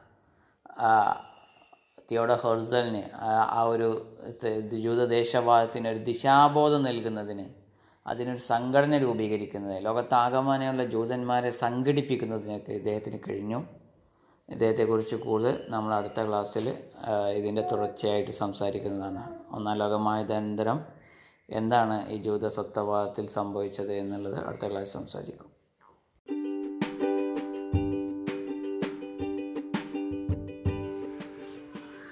ഗുഡ് മോർണിംഗ് ഡിയർ സ്റ്റുഡൻസ് നമ്മൾ ആഗോളതലത്തിൽ നമ്മൾ ഇന്ന് കാണുന്ന വിധത്തിലുള്ള ഒരു കപ്പൽ സഞ്ചാര മാർഗങ്ങളിലേക്കും നമ്മൾ ആദ്യമായി ആ പ്രദേശങ്ങളിലേക്ക് കടന്നു വന്ന യൂറോപ്യന്മാരെ കുറിച്ചുമൊക്കെയാണ് സംസാരിച്ചുകൊണ്ടിരുന്നത്. നമ്മളതിന്റെ തുടർച്ച സംസാരിക്കുകയും ഈ കപ്പലോട്ടങ്ങൾ കൊണ്ട് പുതിയ നൂതനമായിട്ടുള്ള സഞ്ചാര മാർഗങ്ങൾ ഏഷ്യയിലേക്കും ലാറ്റിൻ അമേരിക്കയിലേക്കും. ലോകം ആദ്യമായി ഒരു ഗ്ലോബലൈസേഷൻ ഒരു ഗ്ലോബൽ വില്ലേജ് ഒരു യൂണിറ്റ് എന്ന നിലയിൽ ഐക്യപ്പെട്ട ഒരു ഒരു സാധ്യത നൽകിയത് ഈ കപ്പലോട്ടത്തിലൂടെയാണ്. അപ്പോൾ നമ്മളത് മനസ്സിലാക്കിയതിന് വെച്ചാൽ ശാസ്ത്രീയപരമായി നമ്മുടെ പല ചിന്തകളെയും സഹായിക്കുന്ന വിധത്തിൽ കപ്പലോട്ടങ്ങൾ നമ്മളെ സഹായിച്ചിട്ടുണ്ട് എന്ന് നമ്മൾ കഴിഞ്ഞ ക്ലാസ്സിൽ പറഞ്ഞിരുന്നു. ഫെർഡിനാൻഡ് മെഗല്ലൻ അദ്ദേഹത്തിന്റെ യാത്രകൾ സൂര്യൻ എന്ന് പറയുന്നത് നമ്മുടെ യൂണിവേഴ്സിന്റെ സെന്ററാണെന്നും ഭൂമിയല്ല യൂണിവേഴ്സിന്റെ സെന്റർ എന്നും ഭൂമി ഒരു ജിയോ ഷേപ്പാണ് ഭൂമിക്ക് ഉള്ളതെന്നും അത് ഉരുണ്ടതാണെന്നും പരന്നതല്ല എന്നും. നമ്മൾ ഒരു ജിയോ സെൻട്രിക് തിയറിയിൽ നിന്ന് ഹീലിയോ സെൻട്രിക് സൂര്യകേന്ദ്രീകൃതമായിട്ടുള്ള ഒരു യൂണിവേഴ്സിറ്റിയിലേക്ക് യൂണിവേഴ്സിറ്റി യൂണിവേഴ്സിലേക്ക് കാര്യങ്ങളെ തിരിച്ചറിയുന്നത് ഈ ഒരു ഘട്ടത്തിലാണ് എന്നൊക്കെയാണ് നമ്മൾ മനസ്സിലാക്കിയത്. അപ്പോൾ മെഗല്ലന്റെ ഈ യാത്രകൾ കേവലം കപ്പൽ സഞ്ചാര മാർഗങ്ങൾ കണ്ടെത്തുന്നു എന്നുള്ളതിനപ്പുറത്തേക്ക് ജിയോഗ്രഫിക്കൽ എക്സ്പ്ലോറേഷൻ മനുഷ്യന്റെ വലിയ ശാസ്ത്രീയപരമായ കണ്ടെത്തലുകളെ അതിന്റെ നൂതനമായ സങ്കേതങ്ങളെ തിരിച്ചറിയുന്നതിന് ഭൂമി വിട്ട് ഗോളങ്ങളെക്കുറിച്ചുള്ള പഠനങ്ങളിലേക്കൊക്കെ മനുഷ്യനെ എത്തിക്കുന്നതിലേക്ക് വലിയ സാധ്യത നൽകിയ ഒരു കണ്ടെത്തലായിരുന്നു ഇത് എന്നാണ് പറഞ്ഞു വന്നത് ഈ പോർച്ചുഗലിന്റെയും സ്പെയിനിന്റെയും ഒക്കെയുള്ള ഈ കപ്പലോട്ട ചരിത്രത്തിലുള്ള ഈ മുന്നോക്കം അല്ലെങ്കിൽ അവരുടെ ഈ പുതിയ കോളേജുകൾ അല്ലെങ്കിൽ അഡ്മിനിസ്ട്രേഷന്റെ ഭാഗമായി അല്ലെങ്കിൽ സാമ്പത്തികപരമായി വൻതോതിൽ രാജ്ഞിയുടെയും അതല്ലെങ്കിൽ ഫെർഡിനാൻഡിന്റെ അല്ലെങ്കിൽ നമ്മുടെ പോർച്ചുഗീസിലെ രാജാവിനെ ജോൺ സെക്കൻഡിനെ പോലുള്ള രാജാവിന്റെയൊക്കെ സഹായം ഉണ്ടാവുകയത് അതേസമയം മറ്റ് യൂറോപ്യൻ രാജ്യങ്ങളും ഇത്തരത്തിലുള്ള നൂതനമായ കപ്പൽ ഗതാഗത മാർഗത്തെക്കുറിച്ചും പുതിയ സങ്കേതങ്ങളെക്കുറിച്ചും പുതിയ കോണ്ടിനെന്റുകളെ കണ്ടെത്തുന്നതിനെക്കുറിച്ചും അവരുടേതായ രീതിയിലുള്ള സംഭാവന നൽകുകയുണ്ടായി അതിനകത്ത് പ്രധാനമായും മുന്നോട്ട് വന്ന മൂന്ന് രാജ്യങ്ങളാണ് നമ്മൾ പരാമർശിക്കേണ്ടിയിരിക്കുന്നത്. ഒന്ന് ഇംഗ്ലണ്ടാണ്. നമ്മുടെ ദീർഘകാലം കോളനിവൽക്കരണത്തിലേക്ക് നയിച്ചിരുന്ന ഇംഗ്ലണ്ടാണ്. മറ്റൊന്ന് ഫ്രാൻസാണ്. മറ്റൊന്ന് ഹോളണ്ടാണ്. ഇംഗ്ലണ്ട് ഫ്രാൻസ് ഹോളണ്ട് രാജ്യങ്ങളാണ്. പ്രധാനമായിട്ടും ഈ ഒരു ഘട്ടത്തിൽ ജിയോഗ്രഫിക്കൽ എക്സ്പ്ലോറേഷന് മുന്നോട്ട് വന്നത് എന്ന് നമ്മൾ മനസ്സിലാക്കുന്നു. ആയിരത്തി നാനൂറ്റി തൊണ്ണൂറ്റി ഏഴിൽ ഇംഗ്ലണ്ട് സ്പോൺസർ ചെയ്ത ഇറ്റാലിയൻ നാവിഗേറ്ററായിട്ടുള്ള ജോൺ കബോട്ട് അദ്ദേഹമാണ് ന്യൂ ഫൗണ്ട്ലാൻഡ് നോർത്ത് അമേരിക്കയിൽ കണ്ടെത്തിയത്. ന്യൂ ഫൗണ്ട്ലാൻഡ് കണ്ടെത്തിയത് ജോൺ കബോട്ടാണ്. അദ്ദേഹം ഒരു ഇറ്റാലിയൻ ആയിരുന്നു പക്ഷേ അദ്ദേഹത്തെ സ്പോൺസർ ചെയ്തത് ഇംഗ്ലണ്ടുകാരായിരുന്നു. അത് ആയിരത്തി നാനൂറ്റി തൊണ്ണൂറ്റി ഏഴിലാണ് Francis Drake Sir Walter Raleigh and Gilbert ഈ ഇംഗ്ലീഷ് നാവിഗേറ്റേഴ്സാണ് അമേരിക്കയുടെ കിഴക്കൻ തീരങ്ങളെ കണ്ടെത്തുന്നത്. ഈസ്റ്റേൺ കോസ്റ്റ് ഓഫ് അമേരിക്ക കണ്ടെത്തുന്നത് ഗിൽബർട്ടും സർ വാൾട്ടർ റെലീഗും ഫ്രാൻസിസ് ഡ്രൈക്കുമാണ്. സോ ഇംഗ്ലണ്ടിൽ അമേരിക്കൻ പ്രദേശങ്ങളെ കോളനിവൽക്കരണത്തിലേക്ക് നയിച്ചത് ഈ ഡ്രക്കിന്റെ കണ്ടെത്തലുകളായിരുന്നു എന്ന് നമുക്ക് അല്ലെങ്കിൽ റൈലിങ്ങിന്റെ കണ്ടെത്തലായിരുന്നു എന്ന് നമുക്ക് പറയാം. ഫ്രാൻസിസ് ഡ്രേക്കിനെ നമ്മൾ മറ്റൊരു അവസ്ഥയിൽ കൂടി ഓർക്കപ്പെടേണ്ടതുണ്ട്. അദ്ദേഹത്തിന്റെ ഒരു സംഭാവന. ഭൂമിയെ മൊത്തം ചുറ്റി സഞ്ചരിച്ച മെഗലിനെ കുറിച്ച് നമ്മൾ പറഞ്ഞിരുന്നു. പക്ഷേ ഇംഗ്ലീഷുകാരനായിട്ടുള്ള ആദ്യത്തെ ഭൂമിയെ ചുറ്റി വന്ന സഞ്ചാരി എന്ന കപ്പലോട്ടക്കാരൻ എന്ന് പറയുന്നത് Francis ഡ്രൈക്കാണ്. So first English to sail around the world ഫ്രഞ്ചുകാരുടെ ഇതിനകത്തുള്ളൊരു കോൺട്രിബ്യൂഷൻ എന്ന് പറയുന്നത് നമുക്ക് വിസ്മരിക്കാൻ കഴിയാത്തതാണ്. ജാക്കിസ് കാർട്ടിയർ ആണ് സെന്റ് ലോറൻസ് റിവർ കണ്ടെത്തിയത്. നോർത്ത് അമേരിക്കയിലെ സെന്റ് ലോറൻസ് റിവർ കണ്ടെത്തിയത് ജാക്കിസ് കാർട്ടിയർ ആണ്. ഹഡ്സൺ റിവർ കണ്ടെത്തിയത് ഹെൻറി ഹഡ്സൺ ആണ്. അദ്ദേഹം കണ്ടെത്തിയ റിവറിന് പിൽക്കാലത്ത് അദ്ദേഹത്തിന്റെ പേര് നാമധേയം നൽകിയായിരുന്നു. ഡച്ചുകാരായിരുന്നു ആ ഒരു കണ്ടെത്തലിൽ ഏറ്റവും മുന്നോട്ട് വന്നത്. ഡച്ചുകാരനായ ഹെൻറി ഹഡ്സൺ ആണ് ഹഡ്സൺ റിവർ കണ്ടെത്തിയത്. ഓസ്ട്രേലിയൻ കോണ്ടിനെന്റ് ഒരുപാട് പേര് കാത്തർ കുക്കിനെ പോലുള്ള ഒരുപാട് പേരുടെ സഹായത്തോടു കൂടിയിട്ടാണ് ഓസ്ട്രേലിയൻ കോണ്ടിനെന്റ് ന്യൂസിലാൻഡ് അടക്കമുള്ള ഐലൻഡ്സുകളൊക്കെ കണ്ടെത്തുന്നത്. അതിനകത്തും ഡച്ചുകാരുടെ സംഭാവന നമുക്കൊരിക്കലും വിസ്മരിക്കാൻ കഴിയാത്തതാണ്. ഈ കണ്ടെത്തലുകളിലൂടെയൊക്കെ ലോകത്തെ നമ്മൾ ആദ്യമായി ഒരു യൂണിറ്റ് ആയിട്ട് കാണുന്നതിനും ലോകം ശാസ്ത്രീയപരമായി വലിയ ആഭിമുഖ്യം ഇതിനോടുണ്ടാകുന്നതിനൊക്കെ സഹായിച്ചു എന്നാണ് പ്രധാനമായിട്ടും പറഞ്ഞു വെക്കാനുള്ളത്.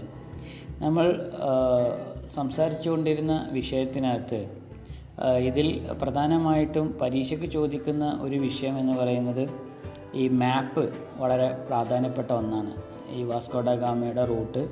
അതേപോലെ തന്നെ വാസ്കോഡ ഗാമ എങ്ങനെയാണ് നാട്ടിൽ നമ്മുടെ നാട്ടിലെത്തിച്ചേരുന്നത് കാപ്പാട് എത്തിച്ചേരുന്നത് എന്നുള്ളത്. അതേപോലെ മറ്റൊരു പ്രധാനമായിട്ടും കൊളംബസിന്റെ റൂട്ട്. അത്തരത്തിലുള്ള കപ്പലോട്ടത്തിന്റെ ചരിത്രം അതിന്റെ പുതിയ റൂട്ടുകൾ അതിൽ പ്രധാനപ്പെട്ട ഇപ്പോൾ കേപ്പ് ഓഫ് ഗുഡ് സ്ട്രോം പോലുള്ള സംഭവങ്ങൾ ഇപ്പോൾ അറ്റ്ലാന്റിക് ഓഷ്യൻ. അത് ക്രോസ് ചെയ്തിട്ടാണ് അവർ ലാറ്റിൻ അമേരിക്കൻ ഭാഗങ്ങളിലേക്ക് എത്തുന്നത്. ഈ യൂറോപ്പിൽ നിന്ന് അവർ അറ്റ്ലാന്റിക് ക്രോസ് ചെയ്ത് നോർത്ത് അറ്റ്ലാന്റിക് ഓഷ്യൻ ക്രോസ് ചെയ്തിട്ടാണ് കൊളംബസ് എത്തുന്നത്. പിന്നെ മറ്റൊരു പ്രധാനമായിട്ട് ചോദ്യം ഉണ്ടാകുന്നത് ഏത് കാലഘട്ടത്തിലാണ് ഇവർ നമ്മുടെ നാട്ടിൽ എത്തിച്ചേരുന്നത് എന്നുള്ളതാണ്. ഇപ്പോൾ കൊളംബസിന്റെ യാത്രകൾ കബ്രാളുടെ യാത്രകൾ അതേപോലെ വാസ്കോഡ ഗാമയുടെ യാത്രകൾ മെഗല്ലന്റെ യാത്രകൾ അങ്ങനെയൊക്കെയുള്ള ചോദ്യങ്ങളാണ് പ്രധാനമായിട്ടും ഈ ഭാഗത്ത് നിന്നുണ്ടാകുന്നത്. പിന്നെ പൊതുവേ ഈ കപ്പലോട്ടത്തിന്റെ ചരിത്രം ഈ എന്താ പുതിയ കോണ്ടിനെന്റുകളും പ്രദേശങ്ങളും കണ്ടെത്തുമ്പോൾ ആര് ഇന്നത് കണ്ടെത്തിയെന്ന് ഒരു ചോദ്യം പൊതുവെ ഉണ്ടാവാറുണ്ട്. നമ്മൾ ആദ്യത്തെ ഇതിനകത്ത് സംസാരിച്ച പോലെ ബ്രസീൽ കണ്ടുപിടിച്ചത് ആരാണെന്നുള്ള പെഡ്രോ ആൽബ്രസ് കബ്രാളാണ്. നമ്മളിപ്പോൾ പറഞ്ഞു ആയിരത്തി അഞ്ഞൂറിലാണ് അദ്ദേഹം ബ്രസീൽ കണ്ടെടുക്കുന്നത്.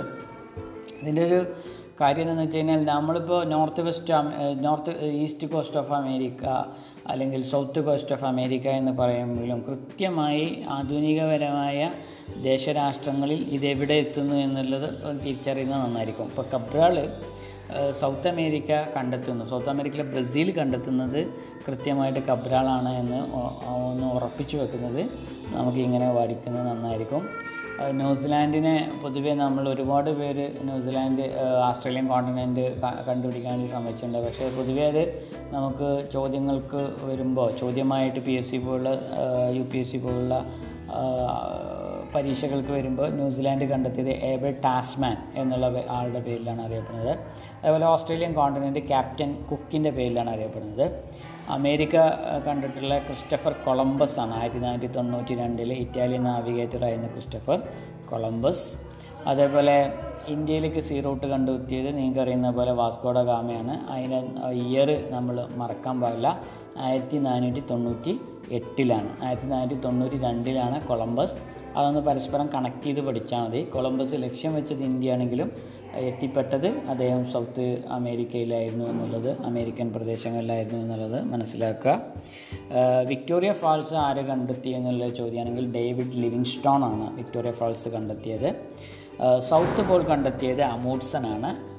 റൊറാൾ എൽഗൽബോർട്ട് ഗ്രേണിംഗ് അമൂഡ്സൺ എന്നാണ് അദ്ദേഹത്തിന്റെ പേര്. അമൂഡ്സൺ എന്ന് ഓർമ്മിച്ച് വെച്ചാൽ മതി. നോർത്ത് പോൾ കണ്ടെത്തിയത് റോബർട്ട് പിയറിയാണ്. നോർത്ത് അമേരിക്കൻ കോണ്ടിനെന്റ് കണ്ടെത്തുന്നത് അമേരിഗോ വെസ്പൂജിയാണ്. അദ്ദേഹത്തെക്കുറിച്ച് നമ്മൾ പറഞ്ഞിരുന്നു. അമേരിക്ക വെസ്പൂജി ആയിരത്തി അഞ്ഞൂറ്റി ഒന്നിലാണ് നോർത്ത് അമേരിക്കൻ കോണ്ടിനെന്റുകൾ കണ്ടെത്തുന്നത്. അപ്പോൾ ഇത്രയും കാര്യങ്ങളാണ് വൺ വേയുടെ അർത്ഥത്തിൽ അവിടുന്ന് ചോദിക്കുന്നത് ഈ ജിയോഗ്രഫിക്കൽ എക്സ്പ്ലോറേഷനുമായിട്ട് ആക്ച്വലി ഈ ജിയോഗ്രഫിക്കൽ എക്സ്പ്ലോറേഷന്റെ ഇമ്പാക്റ്റ് എന്തായിരുന്നു റിസൾട്ട് എന്തായിരുന്നു എന്നുള്ളതാണ് നമ്മൾ അടുത്തതായിട്ട് നോക്കുന്നത്. ലോകത്തിന്റെ ചരിത്ര നിർമ്മിതിയിൽ തന്നെ വളരെ ദ്രുതഗതിയുള്ള മാറ്റങ്ങൾക്ക് ഈ ജോഗ്രഫിക്കൽ എക്സ്പ്ലോറേഷൻ സാധ്യമായി എന്നാണ് പറയുന്നത്. മനുഷ്യന്റെ വിജ്ഞാനത്തിന്റെ പരിധികൾ അത് പരിമിതികളെ അത് ചോദ്യം ചെയ്യപ്പെടുകയും അത് വിശാലമായി ഗോളശാസ്ത്രത്തിലും ജോഗ്രഫിയിലും അതുപോലെ തന്നെ ഫിസിക്കൽ ഫീച്ചേഴ്സിലൊക്കെ വലിയ സംഭാവന നൽകുന്നത് ഈ ഈ ജോഗ്രഫിക്കൽ എക്സ്പ്ലോറേഷൻ സഹായിച്ചു എന്നാണ് പറയുന്നത്. ലോകത്ത് ആദ്യമായിട്ടൊരു ഗ്ലോബൽ നമ്മളിപ്പോൾ ദുബായ് ഗ്ലോബൽ വില്ലേജ് എന്നൊക്കെ പറഞ്ഞ് ദുബായ് ഫെസ്റ്റൊക്കെ നടത്തുന്ന പോലെ ലോകത്ത് ആദ്യമായ ഒരു വില്ലേജ് അവസ്ഥയിലേക്ക് ഒരു ഒരു ലോകം ഒരു ഗ്രാമമായി ചുരുങ്ങുന്ന അവസ്ഥ. ഇന്ന് കോവിഡ് ആയതുകൊണ്ട് സ്വാഭാവികമായിട്ട് ഒരു ഡീ കൊളോണിയലൈസേഷൻ അല്ല നമ്മളെന്താ പറയുക ഡീ ഗ്ലോബലൈസേഷൻ ഇപ്പോൾ നടക്കുന്നുണ്ട്. ഓരോരുത്തരും അവരുടെ പ്രദേശങ്ങളിലേക്കുള്ള തിരിച്ചുള്ള കുടിയേറ്റങ്ങൾ അല്ലെങ്കിൽ കുടിയിറക്കങ്ങൾ നടക്കുന്നുണ്ട് എന്നുള്ളത് വാസ്തവമാണ്. പക്ഷേ ആദ്യമായി ലോകക്രമത്തെ ഒറ്റ എന്താ പറയുക ഒരു ചരടിൽ ചേർത്ത് വരുത്തുന്ന നിൽത്തുന്നത് ഈ ജിയോഗ്രഫിക്കൽ എക്സ്പ്ലോറേഷനാണ് സാമ്പത്തികപരമായി നമ്മൾ നോക്കുകയാണെങ്കിൽ പിന്നെ അന്നേ വരം യൂറോപ്പോ അല്ലെങ്കിൽ ഏഷ്യയോ കണ്ടിട്ടുള്ളതിന്റെ എത്രയോ മടങ്ങ് എന്താ പറയുക ക്രയവിക്രയങ്ങൾ വാണിജ്യം ഈ കാലഘട്ടത്തിൽ നടന്നു എന്നാണ് പറയപ്പെടുന്നത്. സ്വാഭാവികമായിട്ട് ഇത് മുതലാളിത്തത്തിന്റെ വളർച്ചയിലേക്കും എന്താ പറയുക ഇൻഡസ്ട്രിയൽ ക്യാപിറ്റലിസത്തിലേക്കും വ്യാവസായിക മൂലധനത്തിന്റെ വളർച്ചയിലേക്കൊക്കെ സഹായിച്ചു എന്നാണ് പറയുന്നത്. ഇത് പ്രകാരം ഒരു പുതിയ ആശയഗതി നമ്മൾ മുന്നോട്ട് വെക്കുന്നുണ്ട്. ഈ ഒരു കാലഘട്ടത്തെ ന്യൂ എക്കണോമിക് ഡോക്ട്രൈൻ മുന്നോട്ട് എടുക്കുന്നുണ്ട്. അതിനെയാണ് നമ്മൾ മർക്കൻഡലിസം എന്ന് പറയുന്നത്. ലേസിഫെയർ പോളിസിയുടെ ഭാഗമായിട്ടുള്ള കൊളോണിയലിസത്തിലേക്ക് നയിച്ചിട്ടുള്ള ആദ്യ കാലഘട്ടത്തിലെ ഒരു അവസ്ഥയാണ് നമ്മൾ മെർക്കൻഡലിസം എന്ന് പറയുന്നത്. കച്ചവടക്കാരെ സ്വതന്ത്ര വ്യ- വ്യ- വ്യാപാരികളെ വാണിജ്യ താല്പര്യങ്ങളെ ഒക്കെ രാജ്യങ്ങൾ സ്വതന്ത്രമായി വിടുക എന്നുള്ളതാണ് മെർക്കന്റലിസം കൊണ്ട് ഉദ്ദേശിക്കുന്നത്. ലെസിഫിയർ പോളിസിയുടെ ഭാഗമായിട്ടാണ് മെർക്കന്റലിസം ഉണ്ടാകുന്നത്. മെർക്കന്റലിസം ഈ കാലഘട്ടത്തിന്റെ ആധുനിക അല്ലെങ്കിൽ കോളനിവൽക്കരണം സാധ്യമാക്കുന്നതിന്റെ തൊട്ട് മുമ്പുള്ള ഒരു ഘട്ടത്തെയാണ് നമ്മൾ മെർക്കന്റലിസം എന്ന് പറയുന്നത്. ഈ കാലഘട്ടത്തിലെ മറ്റൊരു പ്രത്യേകത ജിയോഗ്രഫിക്കൽ എക്സ്പ്ലോറേഷന്റെ മറ്റൊരു പ്രത്യേകത യൂറോപ്യൻ കച്ചവട മെഡിറ്റേറിയൻ കേന്ദ്രീകൃതമായ കച്ചവടത്തിൽ നിന്നും അറ്റ്ലാന്റിക് കേന്ദ്രീകൃതമായുള്ള ഒരു കച്ചവടത്തിലേക്ക് മാറുകയുണ്ടായി. അറ്റ്ലാന്റിക് ഓഷ്യൻ ക്രോസ് ചെയ്തുകൊണ്ട് അവർക്ക് American south Latin Latin north south അമേരിക്കയിലേക്ക് പോകുന്നതിനും അതുപോലെ തന്നെ അവർക്ക് അറ്റ്ലാന്റിക്കിലൂടെ നേരെ മുന്നോട്ട് സഞ്ചരിച്ച് ഇന്ത്യൻ ഓഷ്യയിലെത്തി ഏഷ്യൻ ട്രേഡ് കരസ്ഥമാക്കുന്നതിനും സാധ്യമായി. സ്വാഭാവികമായിട്ടും ഇത് ഇറ്റലിക്കാരുടെ കുത്തകയെ കിഴക്കൻ ട്രേഡിൽ ഉണ്ടായിരുന്ന ഇറ്റലിക്കാരുടെ കുത്തകതയെ ഇല്ലാതാക്കുന്നതിന് പ്രത്യേകിച്ച് ഇറ്റാലിയൻ സിറ്റികളുടെ കുത്തകത കുത്തക ഇല്ലാതാക്കുന്നതിന് ഇത് സഹായിച്ചു എന്നാണ് പറയപ്പെടുന്നത്. സോ ഈ മെഡീവൽ ഗിൽഡ് സിസ്റ്റത്തിന്റെ ഒരു അന്ത്യം കുറിക്കുകയായിരുന്നു. ഈ ഒരു ജോഗ്രഫിക്കൽ എക്സ്പ്ലോറേഷൻ എന്ന് പറയാം. നമുക്കറിയാം പല കച്ചവട വർത്തക സംഘങ്ങളായിട്ട് കാരവൻസിനെ കുറിച്ചിട്ടൊക്കെ നമ്മൾ അറബിൽ അറ- നാട്ടിലൂടെ ഉണ്ടായിരുന്ന കാരവൻസിനെ കുറിച്ചിട്ടൊക്കെ നമ്മൾ മനസ്സിലാക്കിയതാണ്. അതിൽ നിന്നും മാറി ഒരു പുതിയ കൂട്ടം കച്ചവട വർഗങ്ങൾ ആഹ് കപ്പൽ കേന്ദ്രീകൃതമായി വാണിജ്യം നടത്തുന്ന ഒരു കൂട്ടം കപ്പൽ വർഗങ്ങൾ വളർന്നു വന്നു എന്നാണ് പറയുന്നത്.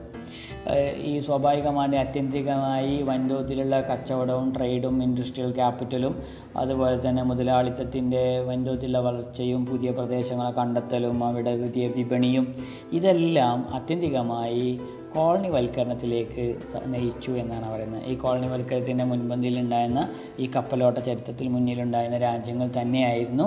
പിൽക്കാലത്ത് ഏഷ്യയിലെ ആഫ്രിക്കയിലെയും പുതിയ കണ്ടെത്തിയ പ്രദേശങ്ങൾ അവരുടെ അധീശത്തിലാക്കുകയും അവർക്ക് ലഭ്യമായിട്ടുള്ള റോ മെറ്റീരിയൽസ് സംഘടിപ്പിക്കുന്നതിന് അവരുടെ ഉൽപ്പാദിപ്പിച്ച വസ്തുക്കളുടെ വിപണി കണ്ടെത്തുന്നതിന് അവരുടേതായുള്ള എന്താ പറയുക രാജ്യത്തിന്റെ അധീശത്വം കൂടുതൽ പ്രദേശങ്ങളിലേക്ക് നയിക്കുന്നതിന് തങ്ങളുടെ മതം മറ്റുള്ളവരിലേക്ക് എത്തിക്കുന്നതിനൊക്കെ ഒരു പുതിയ ഇംപീരിയലിസത്തിലേക്കും കൊളോണിയസത്തിലേക്കും അത്യന്തികമായി ഈ കപ്പലോട്ട ചരിത്രം എത്തി എന്നാണ് പറയുന്നത്.